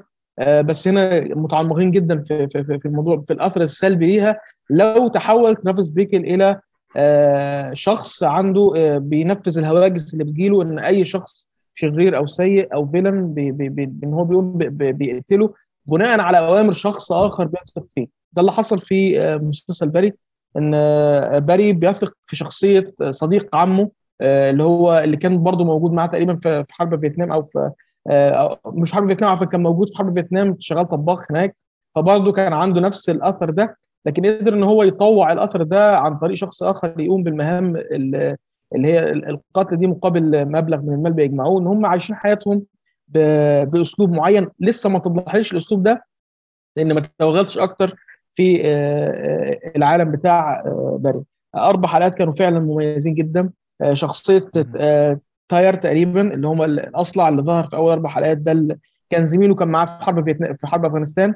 برضه شخصية لذيذة كده اللي هو شخص واضح فعلا إن المتلازمة أثرت فيه بشكل أكبر آه، أكبر من كده وخلته aggressive على طول وعايز يبقى دموي وعايز يبقى عنيف لأنه بيتفنن في آه، آه، تنفيذ العمليات ال- ال- الإجرامية شخصية البنت اللي هو بيحاول يتقرب منها اللي هي معاه في المسرح آه، الشخصيه دي مم. وجهة نظري شخصية شخصية يعني مستفزة شوية أو شخصية عندها هي مش. عارفة مش عارفة آه، آه، آه، آه، راسها من رجليها أو أو هي شخص عايز يبقى كويس والناس تقول له أنت كويس وخلاص يعني فاهم أنت إزاي؟ مش عايزة. تتعب مش عايزة يكون ليها مجهود أو إن هي آه لا هي عايزة تبقى شخص كويس وخلاص وبمجرد ما تنال الرضا من هذا الشخص خلاص بترميه في الزبالة مش مش مهم بالنسبة لها. تعرف محمود نوعيه الأشخاص الأنانيين اللي يتقرب من الشخص بس ياخذ حاجته ويمشي. هذه هي. بالضبط بالظبط لا هي هي هي عايزة آه، مش عايزة تاخد حاجتها هي هي مالهاش غرض. هي كل غرضها إن هي تشوف نفسها في عين الشخص اللي قدامها نجمة ملكة آه، متوجة آه، شيء آه، فنانة مبهورة. هي بمجرد ما خدت ال- الشهوة دي من عين من عين باري إن هو شافها في في في, في, في, هذا هذا المكان خلاص شكرا مش عايزاك تاني يا باري بالسلامة. عامل زي مثلا لما تلاقي آه طبعا بعيد عنك يا محمد ما بس لما يكون مغرد مثلا. مشهور على تويتر أو حاجة زي كده ويجي إيه. مثلا آه، يبقى عايزك تعمل له like يبعت لك كده ال link يقول لك بالله يا أخي سوي لي like تعمل له like ولا شكرا خلاص مع السلامة فاهم أنت إزاي؟ هو هو نفس إيه. نفس السالفه اللي هو موجود عند آه، الش- الشخصية دي طبعا الموضوع بدأ معايا تشعب ال- البوليفيين ال- الشيشانيين. طبعا أكيد في شخصيات تانية ظهرت بعد كده. وسامع من كلامكم ومن كلام محمود مهدي طبعا لما اتكلم أسقط شوية عن مسلسل باري قال إن المشهد ال- المطارده اللي كان معمول ده معمول creative جدا. واتحمست إيه. والله. ليه بس لولا الظروف الخارجة عن إرادتي. كان زماني خلصته معاكم وبحرق بشارك معاكم في الحلقة. بتكمل يعني؟ أكيد إن شاء الله أكيد أكيد. أنا ممكن ممكن النهارده بالليل بعد البودكاست أشوف آخر حلقتين okay. okay okay. فيا يعطيك العافية. والله رأي جميل. بعدين أناقشك بعد ما تخلص لأنك ما شاء الله عليك نظرتك. ولا خلي بعدين أناقشك. نظرت نظرتي ولا شيء مع محمد صح, يعني. صح محمد احسه جاب أشياء ما شاء الله perfect يعني. بالضبط إيه صح. بالضبط. أنا من كذا يعني كنت حاب إني أسمع رأيه. أمم. آه، يعطيه. العافية. فروح روح بنحرق الحين. دق علي لما يلا. طيب. أول حاجة يعني بس لما ندخل في فقرة الحرق اللي بنحرق الحين باري. فاللي ما شاف باري يعطيه العافية واللي ما شاف Better Call Saul بعدها لأنه بتكون آخر فقرة Better Call Saul الحلقة السادسة والسابعة. برضو يعطيك العافية. ما أدري إيش قاعد تسوي أنت ما تتابع المسلسلات وجاي تسمعنا بس يلا يعطيك العافية. أم، هل باري يستمتع بالقتل؟ طبعا هذه نظرية إن كل ما جاء فرصة إنه يبتعد عن العنف يصير حدث ويجبر يرجع عرفتوا زي اللي صار في الحلقة الاخيره يدخل فيه ويدخل فيه بعنف بعد. إي لا لا لا هو. كان بيسافر الحلقة الأخيرة. فلما اتصل عليه مثلا أبو جنس وراح و... ورجعت له رغبة القتل. فهل هو فعلا أصلا يبغى يترك الشغلة أو إن الظروف تجبره إنه يرجع؟ فسؤال لك محمد بعدين تبدأ تروح. إي أنا أنا ب- أنا أشوف إنه يس يعني هو هو شوف أنا هذه يمكن بعد النق... آه، يعني بس عشان بجاوب على النقطة اللي ذكرتها. آه أنا اللي كنت النقطة اللي كنت بقولها مساعة أن اللي أصلا مسبب مشكلة كبيرة يعني نفسية بخصوص باري أنه آه بالنسبة له الحياة القديمة تتمثل بفيوكس والحياة الجديدة متمثلة بال بال بال بال بالمدرب وشلون يعني لو تلاحظ شلون آه، يعني باري متعلق بالمدرب حقه بشكل جدا كبير وحاب هذه الحياة الجديدة. بس في نفس الوقت آه، يعني ما, ما يقدر يخلي الحياتين هذه تتفق أو يعني تكون متواجدة في يعني في نفس المكان. وهو ما ما عنده تحكم بالموضوع. يعني هو بالأخير حياته القديمة ملازمته ملازمته فيوكس بيظل يطارده طول وقته. ف ف فبسبب هذا يعني بسبب أن الحياة القديمة لا زالت تلاحقه فبيبقى أن يعني تجي له مهام وبيبقى إنه يعني ك يعني دائما يبقى. موصوم بهذا العار وإنه قاتل آه، وإنه مجبور على إنه يسوي كل هذه الأمور عشان يحافظ على على الأقل الأشياء اللي هو حابها في الحياة الجديدة يعني مثلا أنا أعتقد مثلا روحت في آخر حلقة آه، ما هي إلا إنه بس عشان يحمي الشخص اللي يحبه اللي هو آه، شو اسمه كوزينو حتى مثلا أنا بالنسبة لي من الحلقات اللي كنت حابها اللي هي الحلقة الثانية شلون انه اختطف كوزينو وانه يعني يتمنى مو يتمنى عليه آه، مسوي روحه متفضل عليه يجيب له وظيفة من. ما يعرف يتعامل مع الناس اي بالضبط فهذا خلينا نقول جانب في حياته يعني صاير آه، صاير غريب هو حتى بتصرفاته بالقرارات اللي يتخذها. يشوف قدامه مثلا سالي تقتل واحد يقول لها لا لا خلاص خلي أنا أنا قتلته أنا قتلته. يعني يتخذ قرارات يعني سريعة ومست يعني مستعجلة. آه، لأن خلاص هذه الحياة لا زالت تطارده وهذه يمكن النقطة اللي أنا ذكرتها لاحق مساعة أن الفوضى اللي كان آه، يعني كانت بداخله باري. الحين بدأت تطلع. لو تلاحظ الحين كل من قاعد يبتلش بال- بالفوضى اللي كانت بداخله. آه، الحين سالي آه، شوفها شلون. هي already يعني كان عندها بوادر إنها تكون سايكو. آه، بس الحين وصل الموضوع إنها قتلت.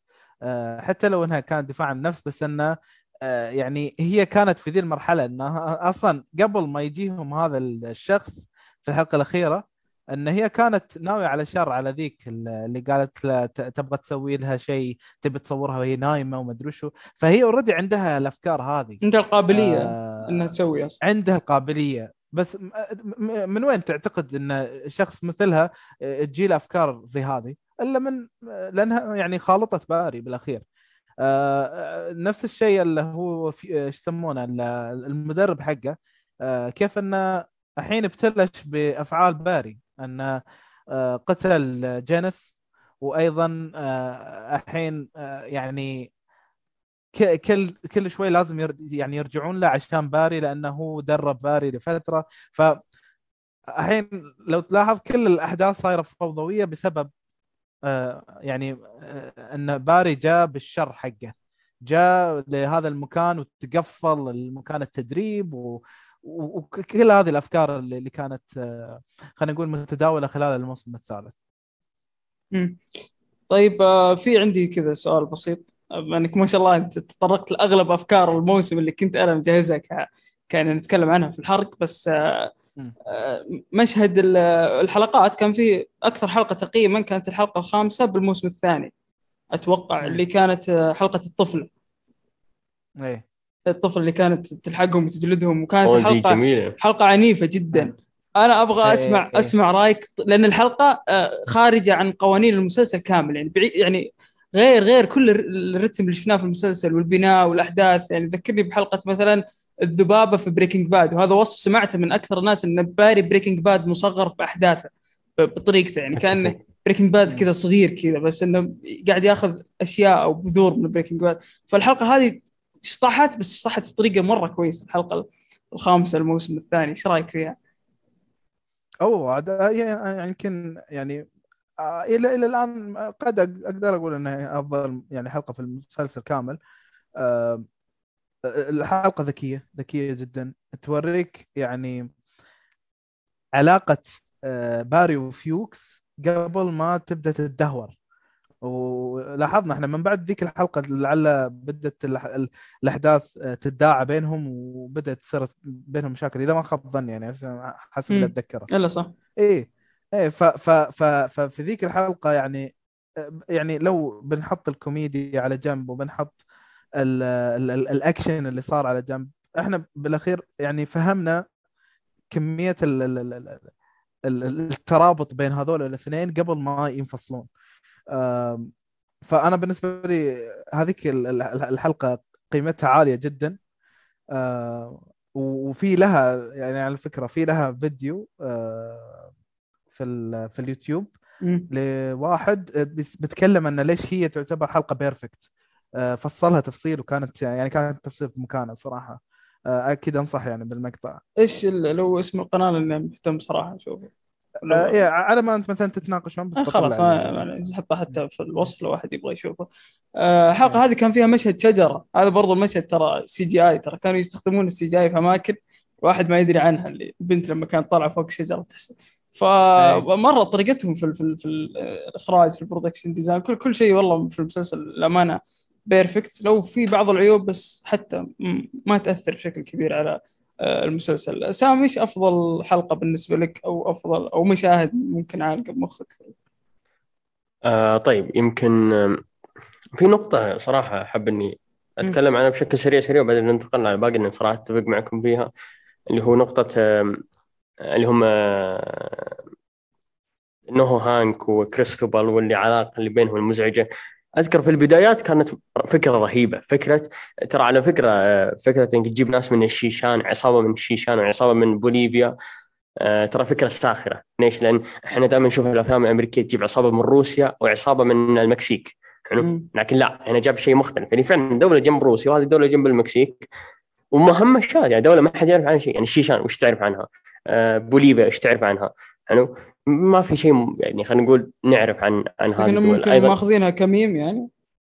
آه ممكن صراحة. آه، أنا صراحة والله ما أستبعد بعد الحلقة الخامسه من الموسم الثاني ولما قريت عنها آه، أتوقع إني عرفت ال- المقطع اللي يقصده محمد لأن أنا شفت مقطع واحد يتكلم عنه أو شفت مقطع آه، بيل هيدر كان يتكلم عن ذي الحلقة يقول المشهد اللي هو واللي أكيد إحنا نذكره اللي هو البنت لما كانت تنط على ظهر باري.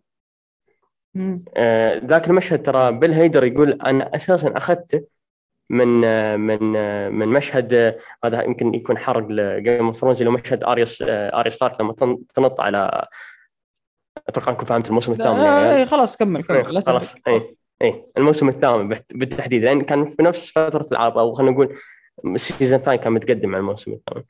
فهذه صراحة من الحلقات المميزة في باري لكن أكثر حلقة استمتعت فيها استمتعت بالإخراج فيها كانت في الموسم الثالث الحلقة اللي هي أتوقع الحلقة السابعة اللي هي 7 N اللي كان فيها مطاردة من آه، باري على الدباب ومش عارف إيش. اوه الحلقة ال- ال- السادسة الموسم هذا. ذات- الموسم هذا. مطاردة yep. رهيبة. روح شوف كيف yep. سووها يا أخي 7 ten 10 N 7 10 N تدري كيف سووها؟ أنا انصدمت. أسلوب آه، في واحد ترى صور اللي هو اسلوب الكاميرا اللي كانت ورا باري كانت حرفيا واحد مصورها اللي هو نفس اسلوب آه، الكاميرا في لعبه GTA San Andreas يا هو يقول أصلا كنت أنا اوريهم الفكرة اللي براسي كيف بخلي مشهد المطارده قاعد اعرض عليهم بالضبط الع- الالعاب ال- ال- ال- ال- ال PlayStation 1 وال- وال Nintendo هذا وانت وانت تقولها توني استوعب. إيه فعلا يعني.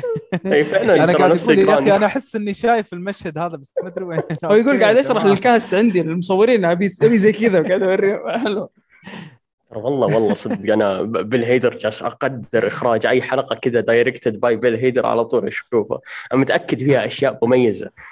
آه، الموسم الثالث أساسا ككل يمكن من ناحية الكتابة شفنا إحنا دخلنا داخل عقل باري. عكس الموسم الثاني، الموسم الثاني إحنا حرفيا ما دخلنا داخل عقله ولا شفنا الأفكار اللي في باله زي ما شفناها الحين، يعني مثل ال poster واللي أنت طريته برضو.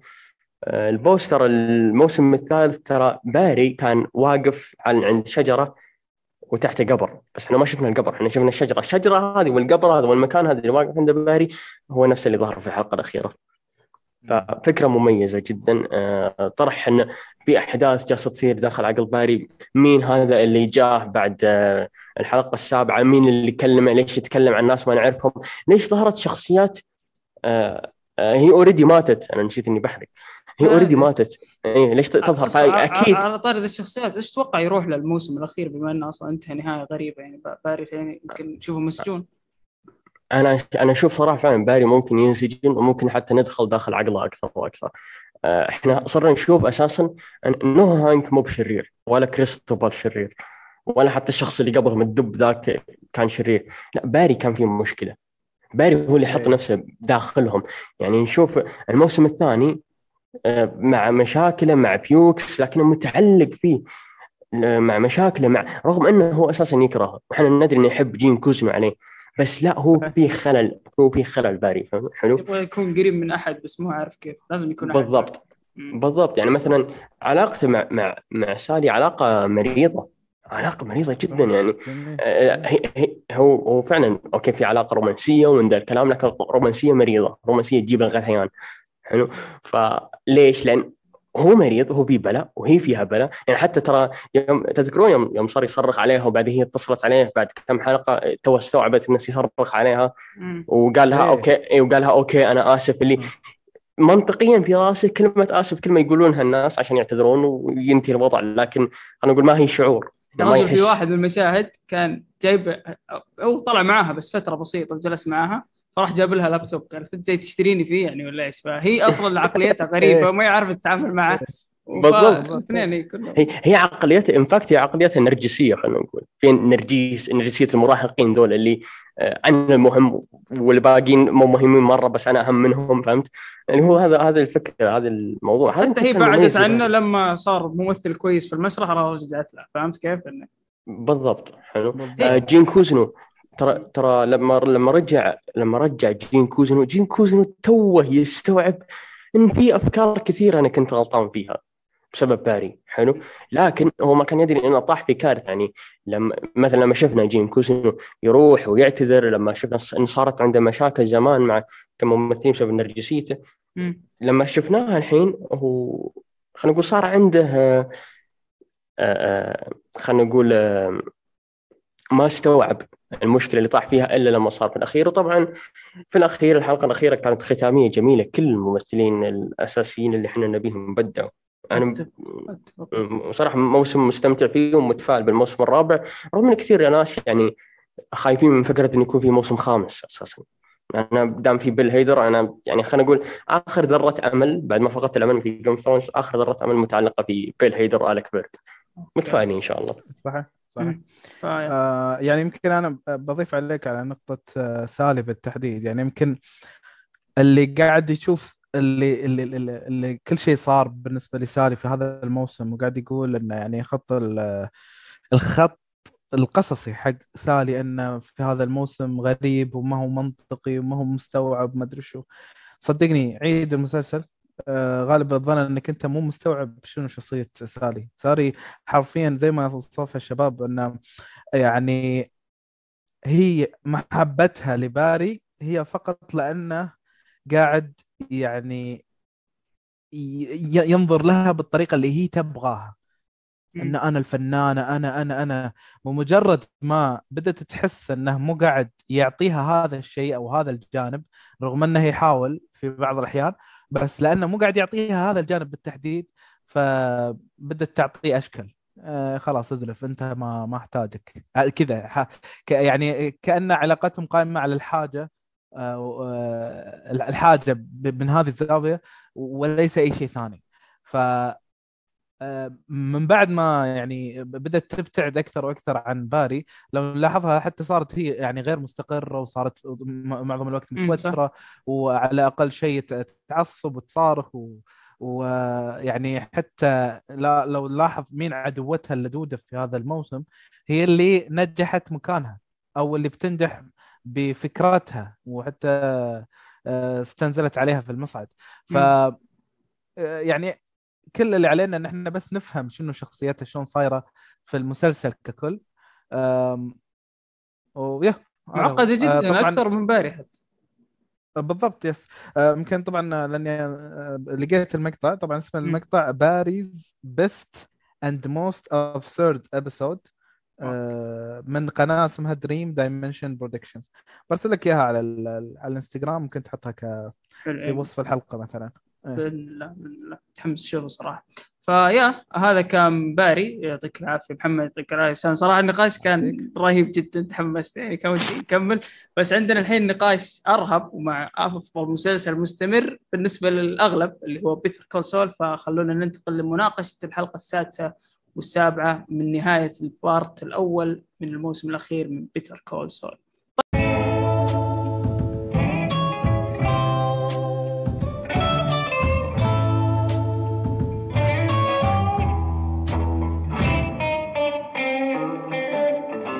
طيب نبدأ بالحلقة السادسة واللي كانت بعنوان Axe and Grind كانت من إخراج آه، جان كارلو إسبازيتو. شفنا في الحلقة بداية الحلقة مشهد فلاش باك مطول. آه، لكيم ويكسلر الطفلة كان عمرها تقريبا 14 سنة. وعموما في واحدة من المواسم شفنا بعد الفلاش باك اللي كيم ويكسلر وهي صغيرة يعني مو أول مرة. آه، مع أمها اللي محتالة ما عندها أخلاق أو قيم أو مبادئ. وتحس صناع العمل يبغون يوصلون لك إن كيم يعني منغرس فيها هالشيء أو إنها متربيه على نوع ما من من من الاحتيال أو شيء من الاحتيال أو شيء من من آه، عدم عدم القيم أو عدم المبادئ والأخلاق. ما علينا بعدها نشوف خطة كيم وجيمي اللي طاحه بهاورد وتستمر معانا إلى الحين إلى الحلقة السادسة. نروح البيت هاورد ونشوف حياته من برا تحسها كذا حياة جميلة روتينية كلاسيكية لكن مجرد ما تبدأ المحادثة مع زوجته نكتشف إن حياته الزوجية على وشك الانهيار وإنه يعاني من ضغوط في العمل وضغوط برضو خارج العمل. خطة جيمي وكيم تخرب بعد ما يكتشفون إن القاضي اللي يحاولون هم يتقمصون شخصيته ويخربون على جيمي تطلع يده مكسورة. نشوف في الحلقة اللي بعدها يعيدون تصوير المشهد. بس راح نتطرق فيه الحلقة اللي بعدها. طبعا كم انقبلت في برنامج تمويل تدريبي اللي كانت هي تحلم فيه وكانت رايحة لل... متجهه للبرنامج أو للاجتماع لكن يتصل عليها جيمي ويقول لها إن الخطة فشلت والقاضي اللي والله كنا بنصور معاه أو بنصوره. طلعت يده مكسورة. فإيش نسوي؟ ففي ردة فعل غير متوقعة. كذا كيم تنسحب كذا وترجع وتداور وتسحب على ال meeting الحلم حقه. ف وتعطيك اللي هي لازم الخطة تكتمل اليوم يعني. فكان قرار غريب الصراحة. كان قدام حلم وتأمين مستقبل ف تروح كيم تكمل الخطة يعني. أنا ما توقعت صراحة إنها ترجع يعني. ومن الأشياء الحلوة اللي صارت بالحلقة نشوف الديكور والتصميم الاولي للمكتب. سول شفناه من تصميم فرانشيسكا. طبعا مو هذا المكتب اللي بيكمل معانا أو التصميم هذا ما راح يكمل معانا Breaking Bad بس إنه آه شيء حلو ان نشوف التصميم الأول للمكتب كيف فرانشيسكا بدأت تدخل مع مع جيمي في, مرحلة المكتب كيف انها تشتغل معاه سكرتيرة. آه نقطة أخيرة أنا ما تكلمت عن لالو لأنه ما صار شيء كبير صراحة في ال arc حق لالو ففضلت إن نتكلم عنه بالحلقة الجاية. آه لكن الحين لكم حرية الكلام عن الحلقة السادسة وأي تعقيب عن الحلقة يعني فمحمد إيش رأيك في الحلقة؟ آه طبعا آه بالنسبة لي يمكن آه شغلة مهمة جدا بخصوص شخصية كيم. ولعلنا يمكن خلينا نقول آه، الموضوع أنا بالنسبة لي ما كان غريب. بالعكس أنا كنت متوقع, أن أن هذا الشيء لو بشكل أو آخر ممكن يصير. آه، لسبب مهم جدا أن في جملة كانت تتكرر باستمرار يمكن من موسمين اللي هي the bad choice road. The bad choice road. دائما تلاحظ انها تتكرر سواء تكررت جات من مايك سواء جات من آه، آه، شو اسمه من جيمي آه، اللي هو مسألة إن إحنا أصلا ترى الموسم كامل إحنا قاعد نشاهد هذا الشيء اللي هو the bad choice road ولكن بشخصيات مختلفة. شفنا ناتشو اللي already داخل في في السلك الإجرامي اتخذ ال bad choice من زمان. ولما حاول إنه يطلع منه كان في قفص أصلا بين لالو وبين مايك آه sorry بين لالو وبين آه, بين جاس. بينما كيم كيم هي تعتبر دخيلة شوي على مسألة العالم الإجرامي. آه تغيرت شخصيتها بشكل جدا كبير من بعد ما وقفت في وجه لالو. آه لو تلاحظ إن من بعد وقفتها بوجه لالو في الموسم الخامس آه بدأت تطلع هذه الأفكار الغريبة من عندها. في ذيك الوقت في ذاك الوقت أيضا آه طلع مسألة إن خلينا نهدم هاورد أكثر وأكثر. وفي ذيك الأوقات أيضا انه بدأ حتى جيمي يستغرب من كم وليش بدأت تصرفاتها غريبة تصير بهالطريقة لدرجة انه مرة قال لها ترى أنت ما بتستثمرين في هذا العالم. هي ردها بس قالت wouldn't I? هل هذا يعني يعني هل أنا ما بقدر جد؟ فهي مدركة إن هي رايحة لهذا العالم للعالم للعالم اللي فيه قرارات وخيارات غريبة. آه، أيضا حتى قبل لالو انت لما آه، تشوف انسانة في آه، وظيفة مرموقة وبوضع يعني يتمناه الكثيرين اللي هو قبل لما كانت ماسكة قضية Mesa Verde لكنها ما لقت نفسها كفاية في هذه القضية وحست أنها شوي منفصلة عنها ووكلت فريق إنه يمسك قضية Mesa Verde وهي يعني صارت تشتغل حق ال pro bono. حق م. قضايا مصغرة بسيطة. هذا يعتبر أشبه بال bad choice بس يعني bad choice مختلف شوي. انه يعني أنت شلون تتركين الوظيفة المرموقة المستقرة وتروحين لوظيفة يعني أمانها الوظيفي غريب يعني مو واضح مثلا. فهل هذا بيكون bad choice road ولا good choice road بالنسبة لها هي في ذي اللحظة ما تدري لانها هي من من الشخصيات اللي متقبلة فكرة إنها تاخذ شوية مخاطر. فلما جينا على الحلقة السادسة yes أنا متفهم تماما أنها كوعت لأنها آه، الحين هي كان عندها تو يعني حرفيا طريقين. وإحنا شفناه بالمعنى المعنوي والمعنى الرمزي. إحنا شفنا طريقين فعلا في اللقطة وهي خذت U-turn ورجعت على الطريق. آه، كانت رايحة لل... غالبا يكون ال good choice road اللي هي إنها تروح straight وتكمل لسنت شو اسمه؟ Santa Fe هي اسمها ما أدري بس المنطقة عموما اللي كان في... تدري اللي كان فيها في تروح. اي أو إنها تكوع وترجع وتسوي خطة هاورد وهي اختارت بالأخير خطة هاورد اللي بالأخير في الآخر حلقة في الحلقة السابعة شافت نتيجة ال bad choice road حقها. okay. فأنت تشوف يعني أصلا قرارها خاطئ أصلا بالأساس. مع إنه إيه يمكن كان تحمل شيء يمكن الولاء الوفاء يعني يمكن لجيمي. مع إنه غريب يعني تحس هذه نهاية الموسم كيف في ولاء في وفاء. إحنا راح فكرنا بعيد إنه ممكن يتخونه ممكن تسحب عليه. ف شوي يعني ما نعرف نهايته الصراحة. يمكن هذا أكثر حدث في الموسم نهاية كيم ولا محمود؟ هو هو لو تتذكر إن مايك لما اختار إن هو يقول لكيم الحقيقة إن ليلو لسه حي ما اختارش إن هو يقولها اللي يقول, يقول الحقيقة ل... ل... لسول. لأن هو شايف إن إن شخصية كيم أقوى أقوى من شخصية سول. كيم عندها القيادة إن هي تقدر تقود يعني تاخد القرارات في في الوقت الصعب القرارات اللي لازم انها تتاخد في الوقت الصعب في حين إن سول ما عندوش هذه القدرة. وهنا الرهان على شخصية آه، كيم. حتى في مسلسل Breaking Bad الناس اللي اتفرجت عليه هتلاقي برضو ان إن سول ما عندوش شخصية قيادية. سول بيستنى يرتجل يرتجل ما بيعرفش يخطط ما يعرفش إن هو ياخد قرار قاتل. يعني القرار اللي هو إيه زي ما Succession زي ما كان بيقول دايما آه، لوجان روي يقول لك you have to be a killer لازم تكون قاتل. هو هو ما عندوش القدرة دي. ودي طبعا زي ما قريت أحد ال- ال- ال- التحليلات للحلقة قال إن هي آه، متاخدة من آه، من اللي حصل ما بين آه، يوليوس قيصر وما بين بروتوس. لما قالوا حتى أنت يا بروتوس فإن هو بروتوس ال- ال- ال- اللي كان عنده قدرة على القيادة. وعلى هذا الأساس عكس يوليوس قيصر إن هو لا كان بيميل شوية لل- للناس. كان عنده شوية طيبة في قلبه لكن ما يقدرش ياخد القرارات اللي هي الحاسمة.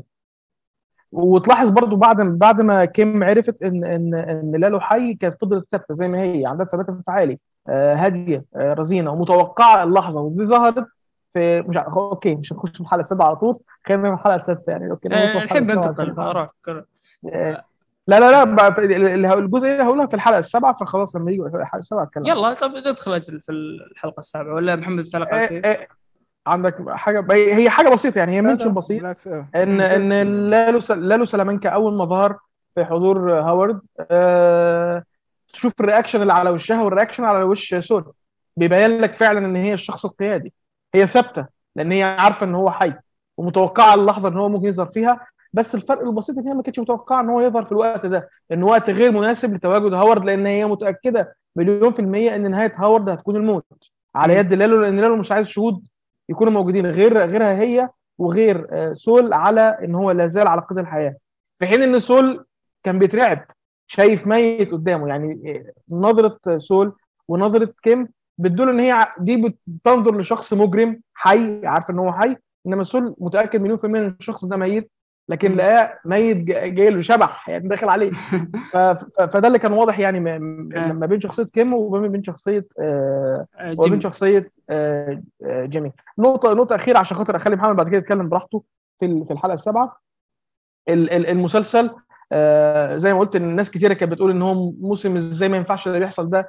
الألعاب اللي عاملين يلعبوها مع هاورد آه، كيم وسول جودمان ما ينفعش إن هي تكون في موسم نهائي. كان يفترض إن هي تكون في موسم مثلا تاني موسم ثالث الألعاب دي مش وقتها. لكن بنكتشف إن الألعاب دي خط زمني خط قصصي آه، اللي هو بتاع هاورد بيرتبط ارتباط كلي بالخط القصصي آه، بتاع آه، آه، لالو سلامانكا. في مشهد واحد فقط. كل شيء كان أنا بسألك. هل كان صادم؟ هل كان صادم إنه يرتبط طبعاً. مع, هاورد؟ طبعا. ما حدش كان متوقع الموضوع ده أساسا.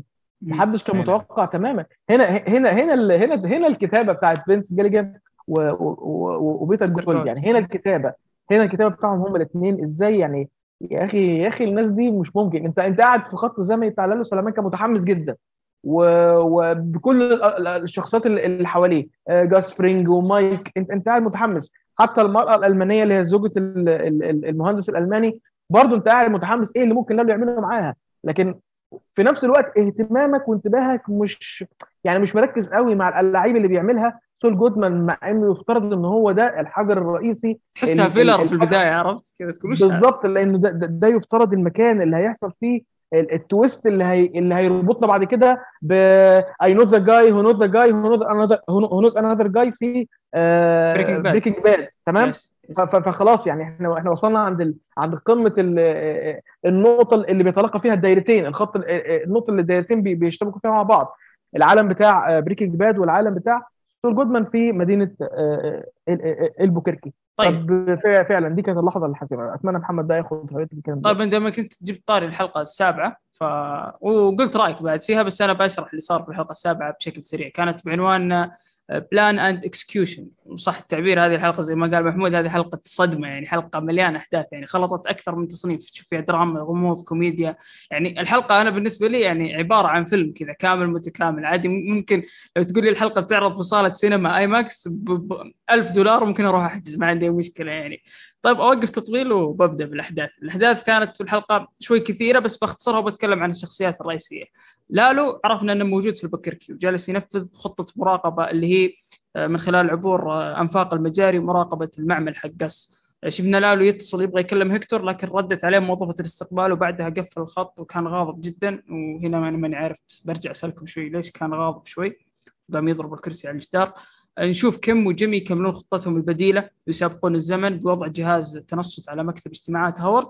وطبعوا صورة للقاضي وارسلوها لهاورد وعلى أساس إن القاضي هذا مرتشي أو حاجة وطلع هاورد صراحة بمنظر غبي يعني أنا أشفقت عليه يعني في المشهد. والصورة اللي في المادة تختفي مع الوقت يعني لما تخليها وقت شوي المادة اللي حطوها في الصورة تبدأ تختفي وتصير صورة ثانية. فهاورد عرف في النهاية إن كل هذا كل شيء كان من تحت راس جيمي فراح يواجه في نهاية الحلقة وشفنا المشهد اللي يتكلم عنه محمود إنه مشهد صادم يدخل لالو عليهم ويقتل هاورد وهنا تنتهي آه، الحلقة. فالمايك لك محمد ال finale حق ال part الأول من الموسم الأخير. آه طيب آه عندك يا طويل العمر والسلامه طبعا. بس ردا على ال- السؤال اللي سألته. لالو عصب لأنه باختصار لو لو ترجع تعيد الحلقة بتسمع على طول اللي هو صوت التشويش.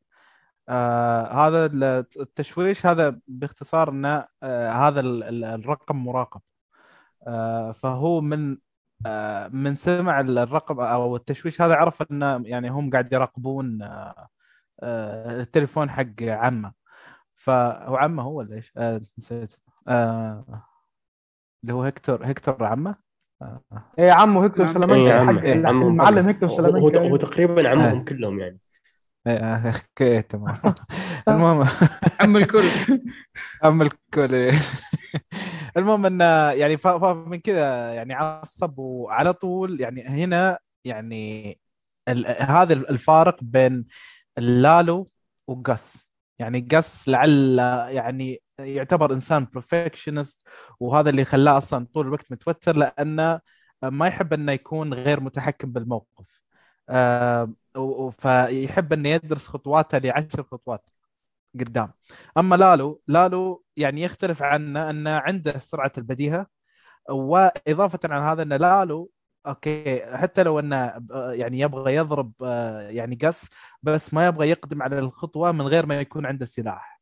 هنا هو لأنه مضطر إنه يتصرف بسرعة ف آه، لعله يعني يعني ذكر اللي ذكره في الاتصال لما دق مرة ثانية بس عشان يسمعهم إن أنا موجود وعشان يبغاهم يتحركون عشان يبغى يثبت إن عندهم شيء آه، يعني تحت المغسلة. وهذا اللي شافه إنه على طول أول ما اتصل صار في زوبعة قدامه وشافهم إنهم طلعوا ومايك طلع ويلا تعالوا تحركوا. فمعناته إن ال- اللي كان في باله انه يعني إن في شيء تحت المغسلة إنه صحيح 100% آه، فبالتالي هو الحين حاليا لالو يعتبر نوعا ما في موقف يعني كويس بما انه عنده على الأقل لو معلومة بسيطة عن موقع آه، أن في شيء تحت المغسلة. ثانيا أن الحين يعتبر بسبب اللي صار في الحلقة السابعة أن كيم وهاو المفروض أن كيم وجيمي في صفه لأنهم خايفين منه.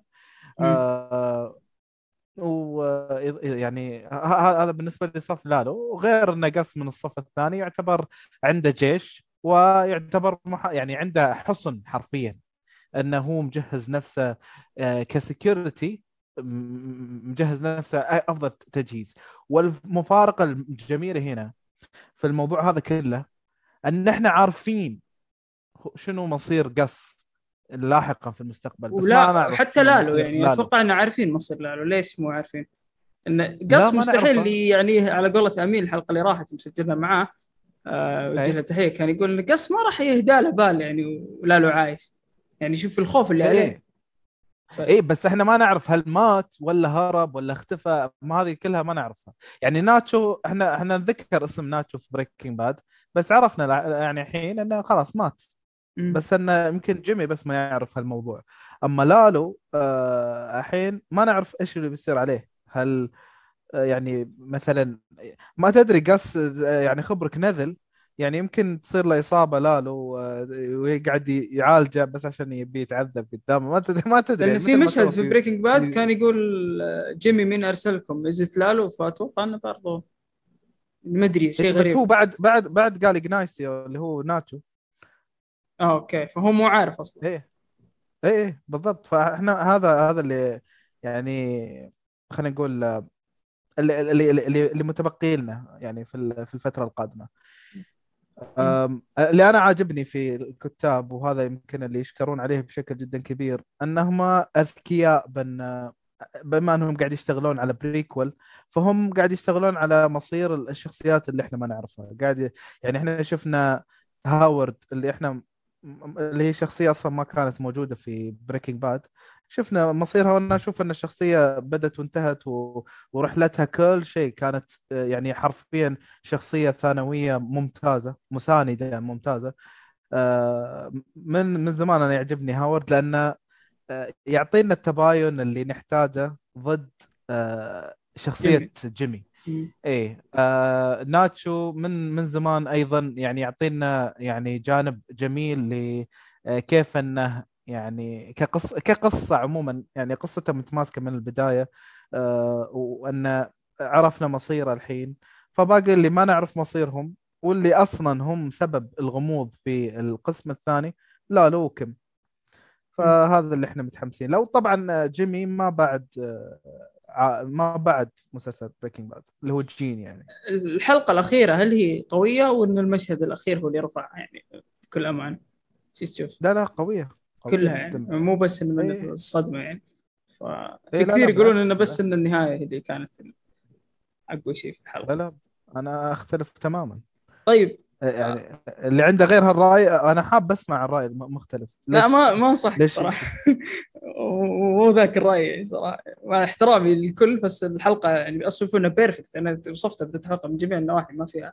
يعني يمكن تكون أفضل حلقة في المسلسل ما أدري. يعني ممكن نشوف بعدين ممكن تكون هذه الأفضل. حتى لما ينتهي المسلسل ممكن تكون هذه الأعلى حلقة موجودة.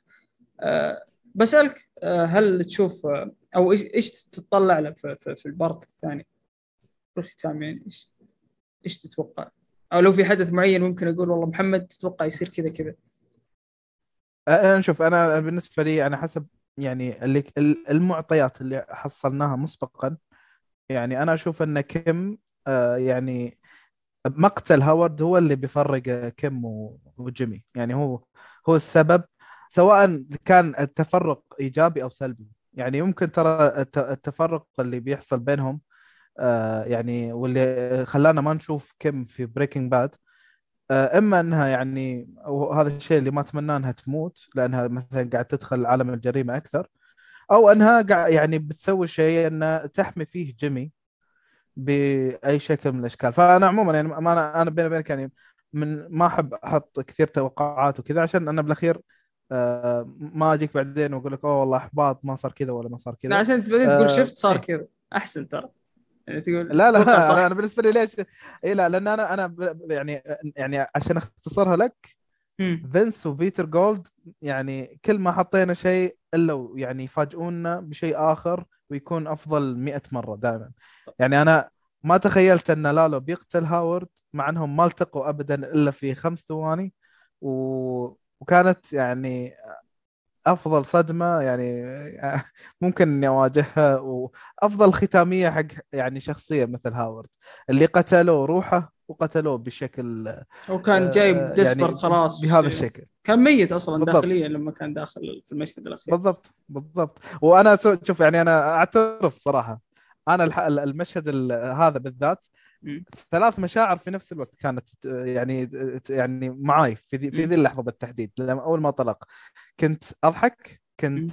آه كنت معصب وكنت حزين. في ن- ثلاث ثلاث مشاعر في نفس اللحظة. لا تسألني شلون.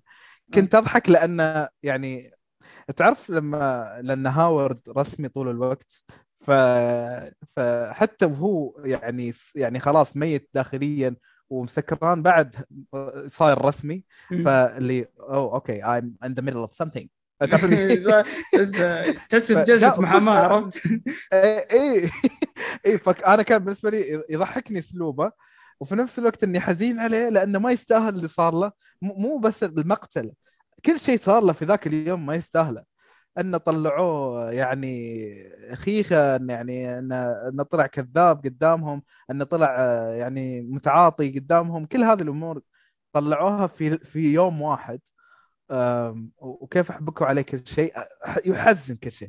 وغاضب انه يعني آه، انه غاضب على يعني جيمي وكيم أنهم صدق. يعني قالها يعني هاورد أن أنتم ما تسوون هذا الشيء عشان الر- الربح.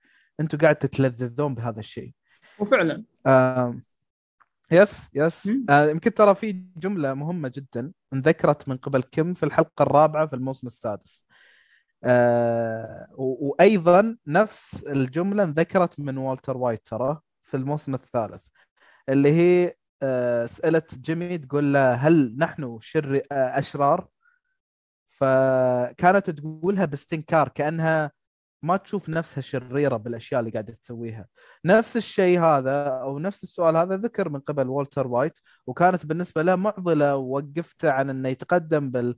بالأشياء اللي سواها لين ما خدر هذا ال- السؤال بأنه وخدر ضميره من خلال إجاباته الداخلية هذه اللي قاعد يقنع نفسه فيها. فهل كم بتلحق والتر بهذا الشيء؟ إنه يعني بتخدر ضميرها وبتكمل بهذا الطريق؟ ولا اللي صار لهاورد بيوقفها هذا اللي بنعرفه يعني على طول يعني حتى من أول حلقة في القسم الثاني. أتوقع محمد يحصل ل... ل... ل... لجيمي جيمي ماجيل أقصد اللي هو سول جودمان تتوقع إنه ممكن يحصل له بعد كده يعني لما نرجع الفلاش باك ال- أو مش الفلاش باك اللي هو بيورينا ال- الف- forward. flash ال- forward آه آه اللي بيحصل دلوقتي يعني في في. وقتنا الحاضر آه مع جيمي هل تتوقع إنه ممكن يحصل له زي اللي حصل لهاورد؟ أم... أنا أنا ما استغربها صراحة. أنا ما استغربها بس يعني ما أدري ليش أنا مايل إنها بتكون نهايته شوي سعيدة ما أدري ليش. لا ما أتوقع لأن في مشهد في البداية اللي كان في واحد من ال teasers لما كانوا يشيلون الأغراض من بيته. أتوقع إنه بيته ما أدري أفترض ولا ما شفناه في بريكنج باد اللي اي صحيح, صحيح. الذهب وكذا فتقريبا على بساط الفقر على قولتهم. كان غني آه جدا واضح إنه آه بالظبط مم. فأتوقع إنه خلاص صار فقير جدا ويعني ممكن ما تكون نهايته زي هاورد كقتل بس نهاية إنه إنسان خلاص مفلس يعني ما عنده شيء. يعني لا ما هي ممكن تكون نهايته نهايته إن هو مات ودول اللي جايين يحصروا ال- ال- ال- أملاكه. ممكن ممكن انه ما عندوش ورثة. صح مم. ممكن ليش لا؟ أوكي. طيب. آه، أتوقع وصلنا هنا لنهاية الكلام ونهاية الحلقة. صراحة في أسئلة كثيرة من المتابعين. الله يعطيهم ألف عافية. وممكن حتى ناخذها بالحلقات الجاية. ما راح نسحب عليكم. بالذات الأسئلة اللي تخص البودكاست كله حاولنا ناخذ أغلب الأسئلة اللي تخص محمد. آه، الشباب ما قصروا يعطيهم العافية جميعا اللي تواجدوا. آه، محمد يعطيك الف ألف عافية. يعني ما أبغى أقولها بداية الحلقة عشان تصير رسمية واحرجك لكن أنا مرة إيه. متشرف إني سجلت معك حلقة. واحد من أشد معجبينك. آه، أتابعك الشرف يعني. في أيام كنت أتابعك بتابع مقاطع فجأة أنام من كثر ما أنا أتابع مقاطعك. يعني مدمن قناتك. عدت أغلب المقاطع. آه، محتوى إيه. جميل. يا أخي نتمنى نشوفك. يعني ما ودنا نضغط عليك أو نحرجك حياتك أهم. بس نتمنى نشوفك إيه. ولا تقطعنا أبد في أي وقت. هنا عندنا في البودكاست أنا أقول لك البودكاست لك يعني اللي تبيه. إحنا موجودين. ارفس الباب بس انت وادخل على قولتهم. ف الله يعطيك العافية. ما ما قصرت. مرة معك. وشاكر لكم هذه الاستضافة. وبالعكس يعني أنا لعل يمكن تسألون سؤال وأنا أتفلت قاعد أجاوب 10 دقائق خمس دقائق وقاعد أقول أنا ليش من قاعد أسكت؟ ف إحنا مبسوطين لأني أنا مستمتع لأني لأن- مرتاح. إحنا والله إحنا إحنا محمد والله كده يعني متفقين إن أنت تتكلم وإحنا نسمع أغلب الوقت. وده أفضل شيء. يعني أنت ما شاء الله عليك. يعني من الناس اللي تقريبا أنت الوحيد اللي في وجهة نظر شخصية مش مجاملة والله اليوتيوبر الوحيد اللي عليك شبه إجماع من كل الناس اللي بتتفرج عليك على إن هم بيحترموا ذوقك حتى لو لو هم مختلفين معاك. يعني لو مختلف معاك في تقييم أو في رأي يعني ما شاء الله. يعني وده وده ده قبول سبحان الله من الله. يعني الحمد لله. وضعه فيك والحمد لله رب العالمين. الحمد لله. الله يجزاك خير ما تقصر على الكلام برضو الجميل. هذا. برضو برضو تكمل على على تعال كمل مدح. بصراحة. أنت يوتيوبر. لا إي لازم لازم تط... لا نكمل تطبيل. هذا ما تعدينا مرحلة المدح هذه. YouTuber YouTuber من وجهة نظري آه، مميز جدا في اختيارك للمحتوى. آه، كثير يعني YouTubers ممتازين في تقديم المحتوى المستمر. أمثال ماهر موصلي ومحمود مهدي آه، أساتذة في اللي قدموه لكن اللي قدمته أنت صراحة مميز. يعني يعني فكرة إنه في شيء اسمه آه، أذكر أذكر من المقاطع اللي شدتني وقتها كلامك عن ثلاثية الألوان، إيش ثلاثية الألوان؟ إيه. وليش أنت. تتكلم عنها؟ وكيشلوفسكي فهمت؟ أنت تكلمت عن جانب ثاني من الأفلام ما عمري فكرت فيه أساسا. أه حتى لما تكلمت عن The Godfather عن Lord of the Rings تكلمت عن جانب مختلف عن الجانب يمكن اللي أنا أعرفه خلينا نقول. ف... فأسلوب جدا مميز حتى كلامك مرجع حتى بصراحة. بالضبط حتى آه،. أسلوبك وكلامك عن المسلسلات يعني ما يحتاج أقول لك صراحة يعني أنا ويزيد ترى ناخذ أفكار كثير من من المحتوى اللي لا تقدمه تقول أخي الحمد لله. يدفعنا فلوس. بعدين. لا لا. هو أول داعم لنا عاد إحنا نقدر نضمنها. أبرك يعني الساعات وأبد. القناة تحت أمركم الله يسلمك. حبيبي. الله يسعدك. يا ف- رب. وطولنا عليك برضه فيا يعطيك العافية. ويعطيكم العافية المستمعين اللي وصلتوا معنا لهاللحظة. فلا تنسون التقييم آه، لا تنسون ارائكم انطباعاتكم كل شيء يخص الحلقة ممكن تشاركونا في حسابنا في تويتر أو في اليوتيوب. ومحمد لا تقطعنا مو آخر مرة. نبغى وعد لو بعد لو بعد بإذن 10 سنين بس مو وعد نبغى وعد إن شاء الله إن شاء آه، الله. أبشر أبشر. فيا يعطيكم ألف عافية وفي أمان الله.